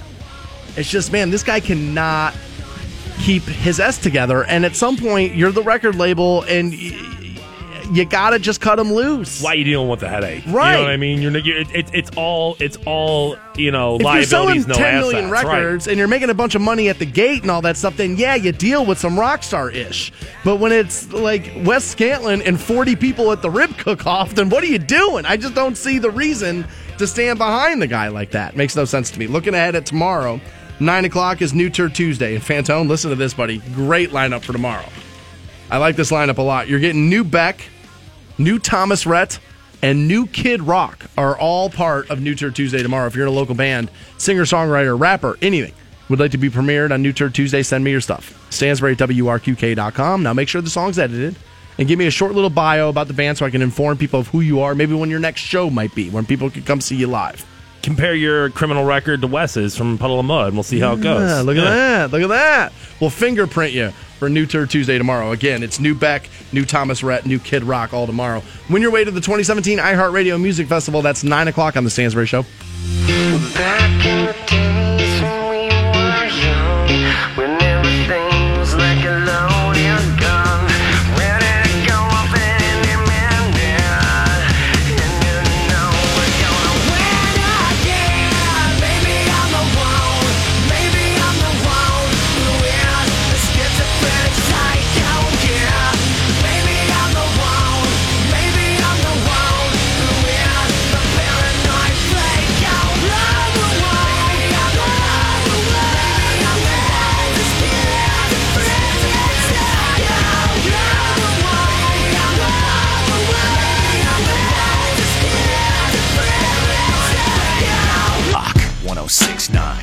Welcome back to The Stansbury Show on Rock 1069. Win your way out to Vegas for the 2017 iHeartRadio Music Festival. We'll send you and a guest with you September 22nd, 23rd at the T Mobile Arena in Vegas for the 2017 iHeartRadio Music Festival. You'll see DJ Khaled, Miley Cyrus, Kings of Leon, Chris Stapleton, The Weeknd Coldplay, and a trip for two to Vegas, for Christ's sake. Yeah, geez, dude, that's soon too. Yeah, get your next keyword at 9 o'clock. I have to thank a member of the audience All right. At Doozy9985 on Twitter sent me this, and I didn't know this was a thing, and I thought he was kidding. But he said, Please tell me you've seen the new 9 11 movie, the trailer for it, starring one the one and only Charlie Sheen. And I thought he was kidding. I was like, He's got to be kidding. So, sure enough, I did a little research here. And I have the IMDb page for 9 11. And Here's the description. A group of five people find themselves trapped in an elevator in the World Trade Center's North Tower on 9 11. They work together, never giving up hope to try to escape before the unthinkable happens. In this movie is Charlie Sheen, Whoopi Goldberg, Gina Gershon. So it's like a who's who of nobody. of like, the, the- not people who would normally be like, all right, that's who I want to go see in a movie right now. Luis Guzman is in this. How did this? Well, I mean, people want to make money, is how it happened. Yeah. But I, uh, I, I don't. I'm not wild about this. It feels a little. I don't know. It feels a little wrong. If you want to make a movie about like a true story of like a first responder, that's one thing. If you want to make a fake story about people be, people being tra- trapped in that, I'm not wild about Is that. it inspired by true events, or is it like is that anything like that? I is don't just- see that listed anywhere in here. Um, it feels a little, and again, this is a big, this is a big phrase in 2017. It feels a little tone deaf to me. I guess what difference is it between that and like war movies? You know, I mean, those are just as tragic, right? Yeah, Right. I mean, I mean I, I don't know. This I, maybe 9/11 feels different because I was alive for it. Like I wasn't alive for Vietnam, and so like maybe when you make a Vietnam movie, and you know what I mean, and I, I- I wasn't there, I didn't live through it, so you know my my view of it's probably different. Um, I guess it, it, at some point though, it's going to be like, well, as you're getting older, there's just going to be more and more stuff that, well, you know, the maker of this movie wasn't alive for it, or whatever the case is. There, um, I know what you're saying, and there is a little bit of like, it, it feels it, exploitive. um, but I, I guess that's just nature of the beast. That's Hollywood, You know, though. that's that, that's that's how it's always going to go. And any time that you have a movie that deals with a subject like this of, of, of something so serious and something so heavy in a national tragedy, there is going to be a level of like, well, I can't believe you're making money off of that. Of course, I get that. Yeah, I mean, I know they did the like Nick Cage did a 9/11 movie. Yeah. And um, I, I what call it? Uh, didn't Mark Wahlberg do a movie about the Boston bombing? Yep. Like he did that, like Yep. Patriots Day or whatever that was called. And again, though, wasn't I think that was based on like an officer's like story of that happening. So exposing like a story that happened versus like, hey, we're gonna take this awful thing and create a completely fictional story inside of it. I think that's where I have an issue. Um, I guess it's just giving it, you know, An issue's not the right word. It's just it's uh, you know me, and like I'm not one to get like offended, but it doesn't like I wouldn't have wanted to be part of this. nobody nobody will ever know the truth of like what those people went through in that day. Yeah, I you know what. I'm saying? And like, well, you know, and, and and you can only go with what information you have, but as long as it's done and with a respectful, you know, kind of tone to it, and as long as it's done kind of in tribute to as opposed to an exploiting of, I don't have an issue with it. I mean, I just I'm I wouldn't see it either. You know what I mean? Like it, no matter what, it, it's not, it's not going to be a movie I, I'm going to watch. Um, but it just I don't know, dude. What are Charlie Sheen and Whoopi Goldberg doing in a movie together? Strange casting. I mean, yeah, what is it, 1988? Like, what, I mean, what, like, what, what are those two doing? I mean, But- she's got a little bit. I mean, I don't know. She's still on the View. I don't want to speak out of turn. I, I, I would assume she's still on the View. I um, but I don't know that. Um, I, I just it, it seems that yeah, that's a weird pairing. Luis Guzman. It seems to be like just a weird like throw in kind of guy. Uh, I'm trying to get the, the the trailer for this posted at wrqk.com, but I am having some trouble with our admin site. So I don't know if I'm because dude, I can't open Facebook on my computer today either. So I don't know if I'm having network issues or, or what. I don't know. I've I've got at least Facebook open on mine. So See, like Facebook will not open on my computer today. I don't know what's up with that. I- I'm, I'm I'm looking at this tribute or not the tribute. I'm sorry, the trailer for this 9/11 movie right now, and the thing that the article which it's included in calls it the movie is gross, exploitive, and just plain terrible. So without necessarily seeing it, I don't want to be like, ah, well, it's fine eh, because if it's all those things, then yes, I understand why people are going to have an issue with it. It feels to me like Charlie Sheen wants to make money to help pay for a lot of his legal troubles that he's had recently. I wonder, and it brings it up here about something with, with like truthers, like people who are like, oh, 9 11, inside, Inside job, job? stuff like that. I wonder if that's going to. oh God. I mean, now listen, I don't believe that at all. I certainly don't. And I think that if you throw dramatic music and start saying, like, you ask questions of, like, well, could it have been an inside job? People are going to buy it just because you lead them. There have been a couple of things that have made that have raised my eyebrows. But what I always go back to is, you know how many people would have to be in on that? And here we are 16 years later and nobody's broken their silence. Like that to me seems a little like is the government capable of horrific things? For sure they are. But this I don't know, this is a lot of people to keep a secret. My dad used to say to me all the time, "Daniel, three men can keep a secret if two are dead." And I just don't, you know what I mean? Like I don't see it being that possible. I agree with that logic when it comes to like the fixing of pro sports. Um, when it comes to this, eh, no, I don't. I'm not a 9/11 truther at all. I believe what happened happened. Um, but I know, like what people say, like you know, the, the perfect round hole in uh, in the Pentagon. That's not the way a plane would explode in there. steel beams don't melt at that temperature. They always talk about. Yeah, but I've I've heard, but I've but I've uh, but I've seen YouTube videos where a guy like explains why that works, and it's like yes, it, it, but here's why it works, and here's why it would melt. Where was the plane left over from when it hit the Pentagon? Like, how come they never found that? Yeah, I mean, I, I've seen a couple of things that do raise eyebrows. I'll be, I, I will admit, but I don't believe it was uh, like a full on inside job. I don't buy that. Do I believe that terrorist organizations could have personnel in the United States working to help them? For sure.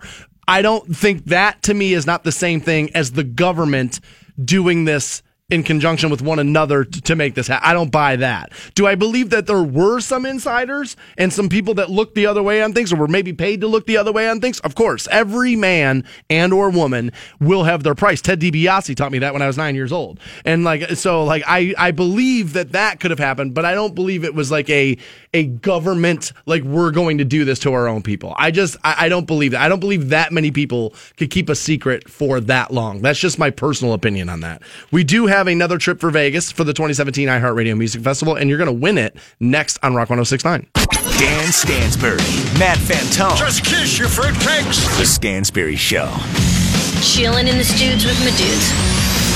On Rock 1069. Hey guys, you got Stansbury here for North Canton Collision. The folks you call if you've been in a collision, big or small. As if Monday's not bad enough, if an idiot has just smacked into you in traffic, no worries. My buddies, Jeff, Alex, Woody, or Jason, can give you a free, no cost estimate at 330 499 5171. North Canton Collision repairs all makes, all models, and they also offer 24 hour towing, on site rental cars, and state of the art paint technology. If you've been in a collision, call North Canton Collision at 330 499 5171 or visit northcantoncollision.com for more information. North Canton Collision, the folks you call if you've been in a collision, big or small. Stansbury Show on Rock 1069. And welcome back to the Stansbury Show on Rock 1069. Just sent somebody else out to Vegas for the 2017 iHeartRadio Music Festival. If you didn't win, no worries. Teresa will get you hooked up with another keyword. She'll do it at 11 o'clock this morning. So stick around, be listening to her, and win your way out to Vegas for that 2017 iHeartRadio Music Festival. Star-studded lineup. Legal weed, free trip to Vegas. Why wouldn't you want to be a part of that? It's not a bad trip, It's right? not. This is the right time to be going to Vegas. Hell yeah, dude. This is the right time to be going. I'm actually uh, planning a trip. I'll be probably heading out for uh, for the Christmas season,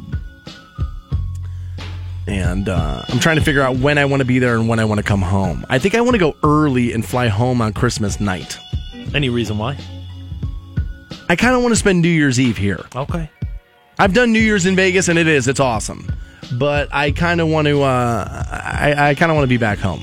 I don't know why. It's not like I'm gonna have a date or anything. Say, what's your big plans? What do you got going on? Nothing. Man, oh man, nothing. No, no, I'll probably be asleep by eleven. Yeah, I was I was saying, like I was telling Fantone earlier this morning, you know, I went to Alice Cooper on Saturday, and all day I was like, man, I should probably take a nap. I don't know if I'm going to be able to make it through the entire Alice Cooper show. And I was like, how the hell's he going to do it? Dude's 69 years old. That's probably why he didn't headline. That's probably why he was he was Get him in before bed Deep early. Purple. The dude's got to get back to bed. Yeah, let me tell you, Deep Purple phoned it in. Really? Oh, they phoned it in. I, I like how they say like, "Oh, it's our going away, our continued going away tour," and it's like, guys, just go away, like leave. We're Yeah, done. like the singer just was not into it at all. But Alice put on a great show. Like Alice Cooper was fantastic, I thought.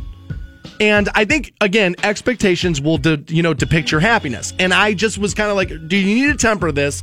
You know what I mean? You've loved Alice Cooper since you were a kid, but this is not billion dollar babies Alice. It's just not. Like he's an old man now.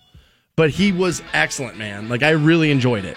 Played all the hits, played played everything you wanted to hear. And actually, you know what? Maybe I'll find that for tomorrow because I'll, I'll have to look at what the set list was the other night, Fantone. But he played a song off the new album, which the label sent me, and the person who took me to the show was a huge Alice Cooper fan, so I gave her the album. I was like, "Here, you know, the label sent me this, and you'll listen to it more than I will."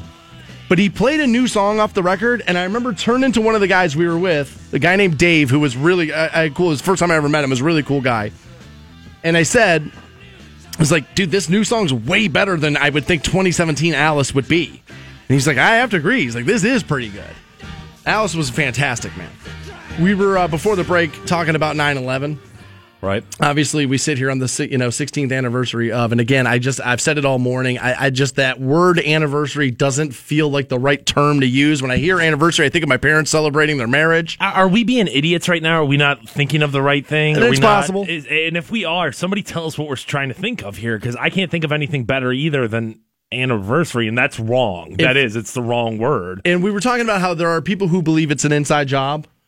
And I said, you know, I just feel like that's a lot of people to keep the same secret. I, not that it's impossible. It just seems unlikely is the word I'll use. And a guy says to me, he's like, dude, you just did a story this morning about Wes Scantlin not being able to get on a plane with a BB gun, but middle-aged Muslims hijacked four planes. Yeah, it was an inside job. And I reminded this guy that, dude, we didn't start cracking down on airport security until after 9-11. That was the whole Right, right. That was the whole conversation in the country like two days after that happened, which is, what do you mean we weren't checking luggage that got that got in- bagged and stuff like that? What do you mean we weren't checking the under uh, under part of the plane? Which is a very valid point. I really do. You look back on things and you're kind of like, oh my God, how is that even a possibility? But I mean, that was the way of the world. I know Pittsburgh's airport, I think just recently is now allowing non passengers to go up to the gate, and that's the first airport since a- 9 11. Yeah, you still go through TSA, but only people who are non-ticketed use this section of it. Okay. So it's not like impeding people who are actually getting on the plane. It's like a separate you know, place you go. I read about that, and I thought about it. I was like, man, should we be doing that? Um, it- it- but uh, yeah, I mean, if you're going through TCA, Right. you know, you know, TSA security, then yeah, why not? Right at that point, I, I I- I can I can understand why you would let that happen. Um, when it comes to the 9/11 conspiracy theories and the and the you know well there was explosions at the bottom of the tower and then there was the building that blew up and nobody knew why. Um, I said it before, and you put dramatic music behind something and you present it to a scared public who's really not that smart. Of course, it's going to be very easy to kind of drum that up and kind of like get them going and like yeah yeah yeah. Um, how many people though would it really take for that to have been an inside job? Hundred guys, two hundred, I'll less take, than. I'll, I'll take the over on 200. I I mean, what for? What you know what I mean? Like how? well, to set the charges, right? In Well, two but, towers. but they're still flying the planes into it. You know what I'm saying? I don't necessarily know if it was something where they were setting the setting the charges. I'm just saying, couldn't. Well, that's been the argument, though, is that like the planes caused part of it, and then they had charges in the building, and we hit those, and then that's how the rest of the building came down. So you'd have to set those pre to it happening, and I don't know, it's how many floors were in each one of those places, uh, two buildings. I mean, that's going to be what 10, 15 guys alone there, which is a far cry from two hundred. Um, probably what 10, 15, 20 people at the airports, uh, or, or for, for the airlines. Um, I don't know, another 20, 50 at the at the Pentagon. I don't know, dude. Like, I mean, that's kind of the thing. Is like I don't buy it, but you know, just just the concept of like, well, there's too many people. I don't know if that's enough for me to be like, no, totally not possible. Um, I also think it's funny too how people who were such 9/11 truthers, and uh, you know, not all of them, I'm sure, but I think a decent part of them nowadays are the same people who would be like.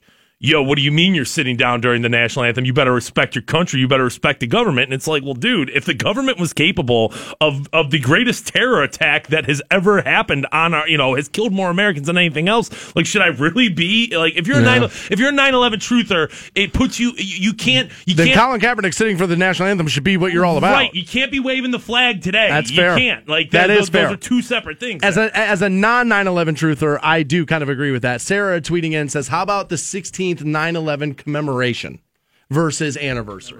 okay, Again, that feels like commemorating something feels like honoring it. it feels like I'm trying to honor it with that word. Yeah, right. There's just not a great term for this. Not that that not that you're wrong, Sarah. It's just you know there's just doesn't feel like a great term. For I guess anniversary can be, you know, your parents being married for 50 years, um, but it's also just that the word been that marks an It's event- been right. a year. It's been a consecutive, you know, 365 days. It's probably how we as Americans view the word because of what we mo most often, you know, link it to, which is marriage. That's like the first word or first thing that, that I think of when I think anniversary is I think of people being married. It's the first thing I think of. I just, I, I under, there have been some decent points on inside job stuff, and there has been some stuff that's like, well, wait, that is a little weird.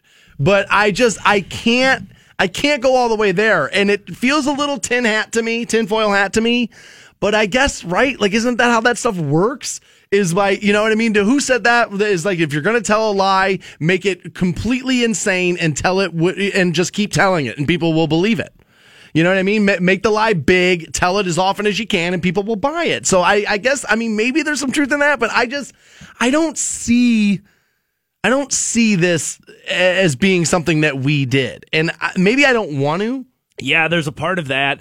I would hate to live in a country where I felt like that was true. And, and then there's a part of just blatant American ignorance where it's like, well, I don't know enough about it, therefore I'm not going to believe it, and I'm not going to bother doing the research. No, I think that can apply to both ways there. Both where sides, It's like, sure. Where if you're a if you're a 9/11 truther, and it's like, well, dude, do some research instead of just reading the blogs that reaffirm your beliefs. But on the same time, I'm sure plenty of people could say that's me as a non-believer of that. That like, yo, dude, if you did your homework on this, your opinion might change. uh, Chris tweeting in says, "How about in memoriam?" And again, that doesn't Yeah, the 16th it in memoriam. Yeah, it doesn't mark Right. the, the, the- like the fact that this is how many years since we've been there. Um, we did do an in memoriam earlier with a little piece of audio. We're going to end the show with that again today. Um, I just feel like that's probably the responsible thing to do. And just as a heads up, um, I, I, I- I got a, message about somebody who was like, "Well, why is Obama on that?" And I'm like, "Well, because when Obama was president, he was you know, he was president when Osama bin Laden was killed, and he was the president when I put this thing together. So if I can find something of President Trump that is is is Well, he'll make his statements today. Right, I would and I, imagine. was going to say, and I just don't have access to the future right Believe now. me, he will make a statement today, and we're probably going, and we'll run that for you again tomorrow. Yeah, I, I did when you first aired that. I was like, well, that's kind of weird, but But then I thought about it. It's like, well, I mean, he was uh, president when we got Obama, or Osama. And I made it last year. And, too. and, and Not it feels like I mean he, he did he was in charge for cleaning up a lot of that mess afterward you know what I mean so like stuff happened I mean yeah I mean he was the leader of the free world for eight years and he weighed in on it a couple of times and like yeah he was the president when they caught Osama so of course we were going to throw in him having something to say and again it wasn't to leave Trump out on purpose he'll he'll make his statements either today I would imagine um, I, I actually I follow him on Twitter and I haven't seen anything yet this morning now don't quote me he may have he may have tweeted something but I have not seen it yet I saw him do like a moment of silence at the White House, or maybe it was the Pentagon. I'm sorry where they did, but I haven't heard him say anything, so that's why I couldn't put it in the audio. I would imagine that the leader of the free world, President Donald Trump, will make an official statement on 9/11 today at some point, and uh, we will definitely we will have that audio for you, and you know we'll play it for you tomorrow. He just hasn't done it as of yet, but we will run that audio for you to end the program a little later today. Fantone, I do have what they say are the six most common sex problems for couples who are just you know for, for couples who are with one another and only one another they are they have six common sex problems and i have the list and we'll run it down for you next on rock 106 On Rock 1069. welcome back to the stansbury show on rock 1069 one of our favorite pastimes as a program is during the commercial break we'll both check like social media and like one of us will find like something that really annoys the crap out of us and we know the other one hates it too. So we'll say oh my god don't you hate when people do this? And we'll just bitch back and forth to one another. And today's fantones thing is is all of you people that are like halloween crazy.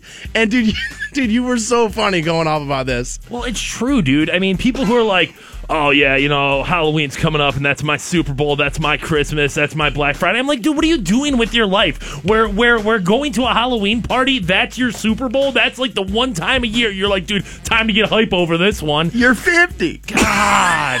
what are you doing God. Maybe, maybe make going to work your Super Bowl every day. Jeez, people. I love. Dude, my favorite thing you said though, you left out favorite part. I'll wear black until they find something darker to wear. Shut up. Just shut up. love it. God. Everything's pumpkin spice. Dude, they have like pumpkin spice cough drops now. Saw that. Which I gotta be honest with you, I'm not a pumpkin spice fan. Like I don't I don't understand that flavor. Like at Thanksgiving dinner, I'll have a slice of pumpkin pie, Right. But I'll put six tubs of Cool Whip on it to make Right. it edible. Like, Might as well dude, just eat the Cool Whip. if- right? Exactly. If you give me pumpkin pie and there's no Cool Whip, I'm not eating it because the flavor's not any good. Um, it's It's definitely the contrast. It's one of those things where if it was that good, we would eat it year round. I mean, it's not like I couldn't grow pumpkins in, in you know in other times. Um, but I'm somewhere in the middle. Like at some point, my girlfriend will inevitably be like, "Hey, it's got a Starbucks," and I'll be like, "All right, it's fall." Pumpkin spice latte, but you just need to calm down with the people. it's not that big of a dude, deal. uh, Dude, yeah. Well, pumpkin spice latte is like the fishing net for white bitches. Though. oh, yeah, yeah, yeah. like that's exactly what it is. Like, got you. And here, you know, here you are. I, uh, I always skip past that. Like, I do like, I, um, I'm not a fan of like the pumpkin spice latte thing, but I like the Christmas stuff. Yeah, Like, like peppermint mocha. Yeah, something. like the peppermint mocha. Like, I'll buy peppermint mocha creamer for my house during Christmas season because I do. I kind of like it. Tastes good. Plus, having flavored coffee creamer in your house helps. There you go. You may not always want it, No. but you know what I mean. When when that stranger wakes up and you're making them coffee and be like, "Bitch, your Uber's here," Hey, bro, do you want some coffee? and, and you know, and, and you give her the to-go cup there, she should at least drink something she kind of likes walking out the front door there. I'm glad you're keeping her feelings and, and tastes in consideration as you boot her out the door. Dude, I keep wine in my house. I'll never drink See either. you later, bitch. Have a cup of coffee that you like, even though I hate you. That's why I have to-go cups in there too. No, no, no. You don't don't take my coffee mug. Here, here's a. pla- I even have the nice little sleeves that go over them, buddy. I don't want her burning her hands. No, very thoughtful of Probably are you. already going to burn when she pees right, when she I was leaves. Say, burning in the genitals, same thing there, huh?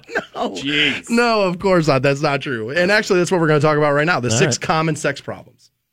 They say couples, Fantone, have pretty much the same kind of sex problems, you know, the longer you've been in a relationship with, one- with one sense. another. And I'm single. You're not. You're in a committed relationship. But I have, I remember these. And I would imagine that you're having, is suffering some of these. And one of them here, and again, I bet this is men. They say, My partner hates oral sex. They say, utilizing things that will enhance your pleasure while making oral sex more comfortable for your partner can help. For instance, they say, if feeling self conscious about body odor is something that's holding your partner back, suggest taking a shower together first and maybe, you know, you handle oral in the shower. Um, I really am a fan of shower before and shower after sex. I know that Both, huh? seems I know that seems like a lot, but It's it excessive. just but it just makes sense to me. I want to be clean. I want to be like I want you to be clean. I Before want we get dirty. right? Before we get you know, and then after you have sex, you're gonna have to go take a shower anyway. So I I, I buy into that. Um, and as far as it goes with like you know, well, got married and never never have to do that again. Um.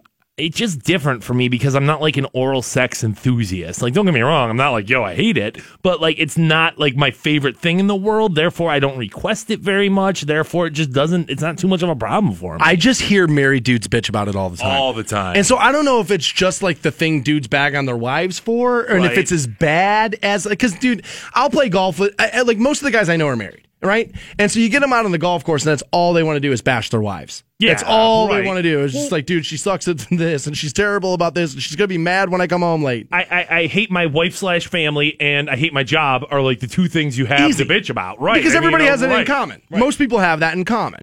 So they say here another thing you can do to get you know the, the opposite sex involved in some oral sex if that's your thing is you know bring food into it, whipped cream, chocolate sauce, or whatever. Right. And uh, you know and, and that goes with it. So you know yes, appeal to the fat American. Yep. thing. Just be like Costanza, get that pastrami sandwich going. There you go. Another problem they say here is that libidos are like night and day between men and women. And we've heard this. Men hit their sexual peak early, women hit it a little late. And so if you actually date within your age group, you can Might actually be problem. at opposite ends of that, which is always, which I have always found so odd when people like scoff at, at age differences in relationships. Cause aren't you on some level doing it the right way? Yeah, I mean, I, I guess if that's if you play into the stereotype there, because like they say, like, oh, well, you hit your sexual prime at 18. I don't know if I necessarily feel that way. I feel like as I kind of got older, I think not only did I get better at sex, but I had more of an appetite for it as well. Now, don't get me wrong, at 18, I was totally like, oh my God, dude, boobs. Oh my gosh, dude, that's a vagina. Oh, that's the best thing in the world. But like, I think I really developed kind of further along, like later into my 20s at, at, at the very least. So I don't know if I necessarily am in that, you know, stereotype. I would have to admit that the older I got, like I'm definitely feeling the reduction in my in my libido. right? Like I'm definitely feeling the reduction. Like I need sex now a hell of a lot less than I ever did before. Right. Like if if I was in a relationship dating the same person, I think probably 3 to 4 times a week and I'd be like, all right, I'm good. Oh, and I, I think most people would say three to four times a week is that'd be high that's still numbers. that's still high, That'd be right? high numbers for them. Um, but that's why you really should be honest and talk to your partner. And if you feel like you're not getting enough sex, like you have to say that. And as partners go, like you're in this together, so you kind of do need to be like, all right, well, that's more sex than I want to have, or I think I'm going to want to have. Sometimes you just have to bite the bullet and be like, all right, well, he, I know he wants to do this, and I I, I know this is important to him. Or him. she. or right, this is how we feel close together, or this is you know, and eh, I, I it's not like it's not like me and my girlfriend to say like, all right, well, if we don't have sex three times this week, there's something wrong. But there is a little bit of like On average, is that what it is? About 3 4 times a week? three to four times a week. There's sometimes it's like, dude, I got to tell you, sometimes I hear you talking, I just feel like that's all you guys do is bang and like don't talk. sometimes sometimes it's like dude we had sex oh my god we had sex three times today like that's crazy and then sometimes it's like well we only you know we, we've had sex three times in the last two weeks it's just one of those things i think where schedules and personalities and like what you have going on in your life things are going to change I remember, like, I like once upon a time, I, you know, again, I was younger, so my libido was crazy, and I remember my girlfriend at the time was like, "Jesus, this is all you want to do." And I remember saying to her, "I was like, dude, if they put the Big Dipper in the backyard, I'm going to ride it every day too. Like, you, dude, you're like, this is amazing. What do you mean? I want you here." They say another problem that couples have is that they want to try sex toys, but the partner's not into it. And again, you can hurt people's feelings if you know what I mean by by an especially a man because men are fragile. They they really are about their sexual prowess. Men are very fragile about this. And if a woman, I could see this being a problem. If a woman suggests using sex toys, you can make a man feel like he's not enough. And Yeah. that's unrealistic. That's probably not true, is what it is. It's just like, you know, there are sexual aids that, that can help both both sides. But I can see a man being hurt by that. Well, I- and I think it depends, you know, where you are in the relationship and where you guys are in your sex life. Because it's one thing if you're like, you know, you're both a little prude, maybe you know, shirts on, lights off, and you, you're just not meshing well together.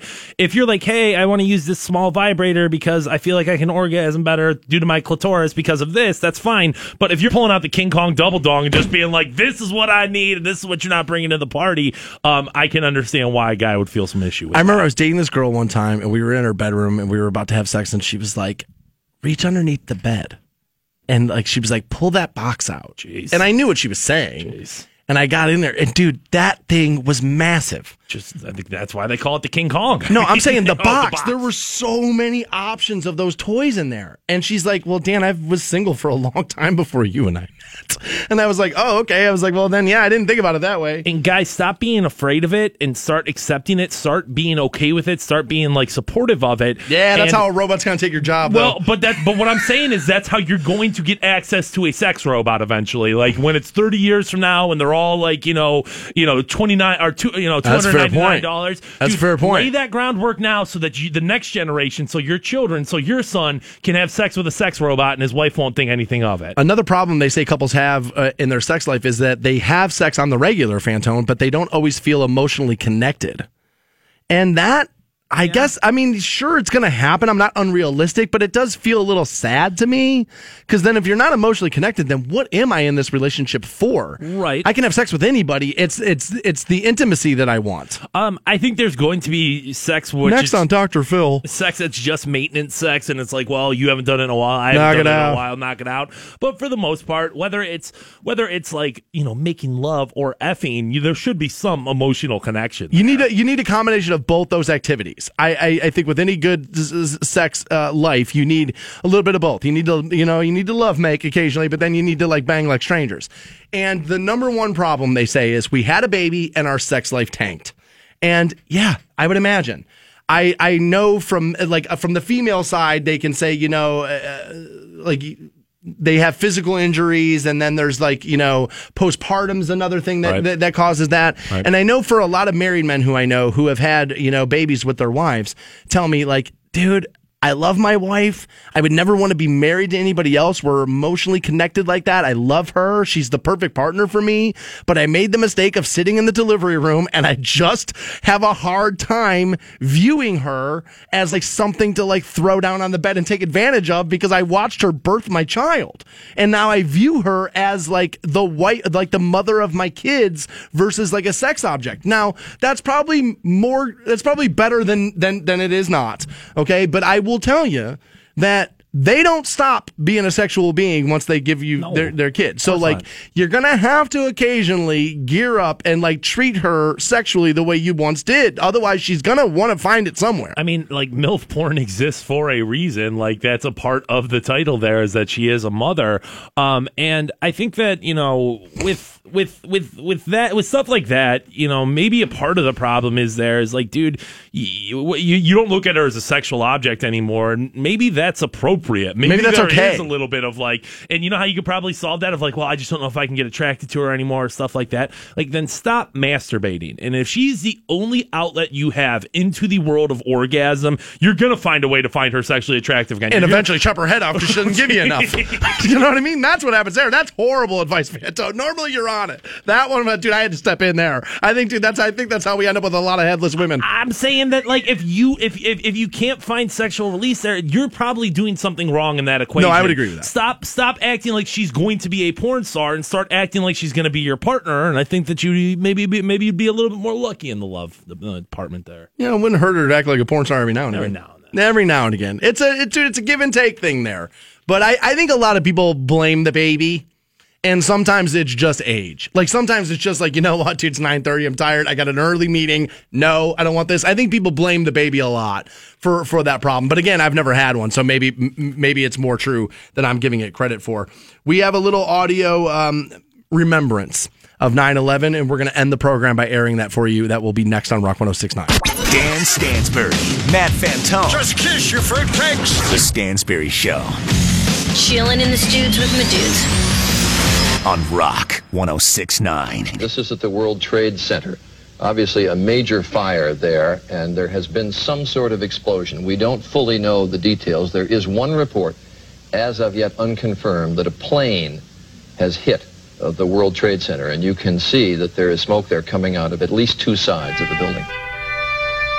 Buddy, we're being told a second plane, a second plane crashed into the building on the opposite end. That's not an that's on purpose. north of the World Trade Center. The uh, second building that was hit by the plane has just completely collapsed. Our very freedom came under attack in a series of deliberate and deadly terrorist acts. 9 11 will always be a day that represents humanity at its worst and humanity at its best. Make no mistake, the United States will hunt down and punish those responsible for these cowardly acts. Tonight, I can report to the American people and to the world that the United States has conducted an operation that killed Osama bin Laden, the leader of Al Qaeda.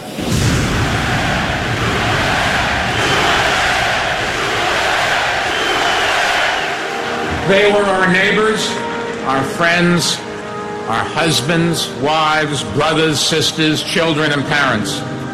They were the ones who rushed in to help. 2,983 innocent men, women, and children. We have asked their families to come here to speak the names out loud, to remind each of us of the person we lost in New York, in Washington, and Pennsylvania. So on this solemn day, at this sacred hour, once more we pause, once more we pray.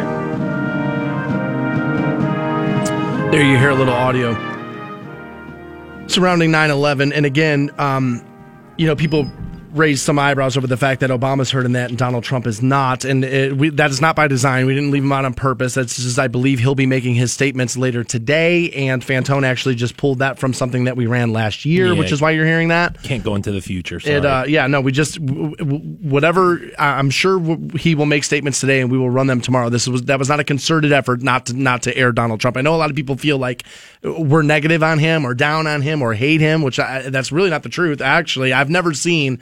Uh, and dude, I hate to give Fantone credit for anything, but I've never seen a liberal like an ultra left liberal be this common sense about Donald Trump and not just hate him for the sake to hate him because he's on the other side. Actually, dude, you do a, a very good job on that. A lot of people on your side of the aisle can't do that, and you do a pretty good job on that. I do my best. I try to be a logical adult about most things. Yeah, in you're not the worst. Um, and actually, I know he is speaking right now, so it's one of those things that. Sorry, I mean, we we're having a live, future. right? Yeah. well, I, you know, they were supposed to put a TV in here, and so I could have the news live. But then my boss was like, "No, your studio's the one where I'm not putting the TV in." I don't know why, but for some reason he won't do it.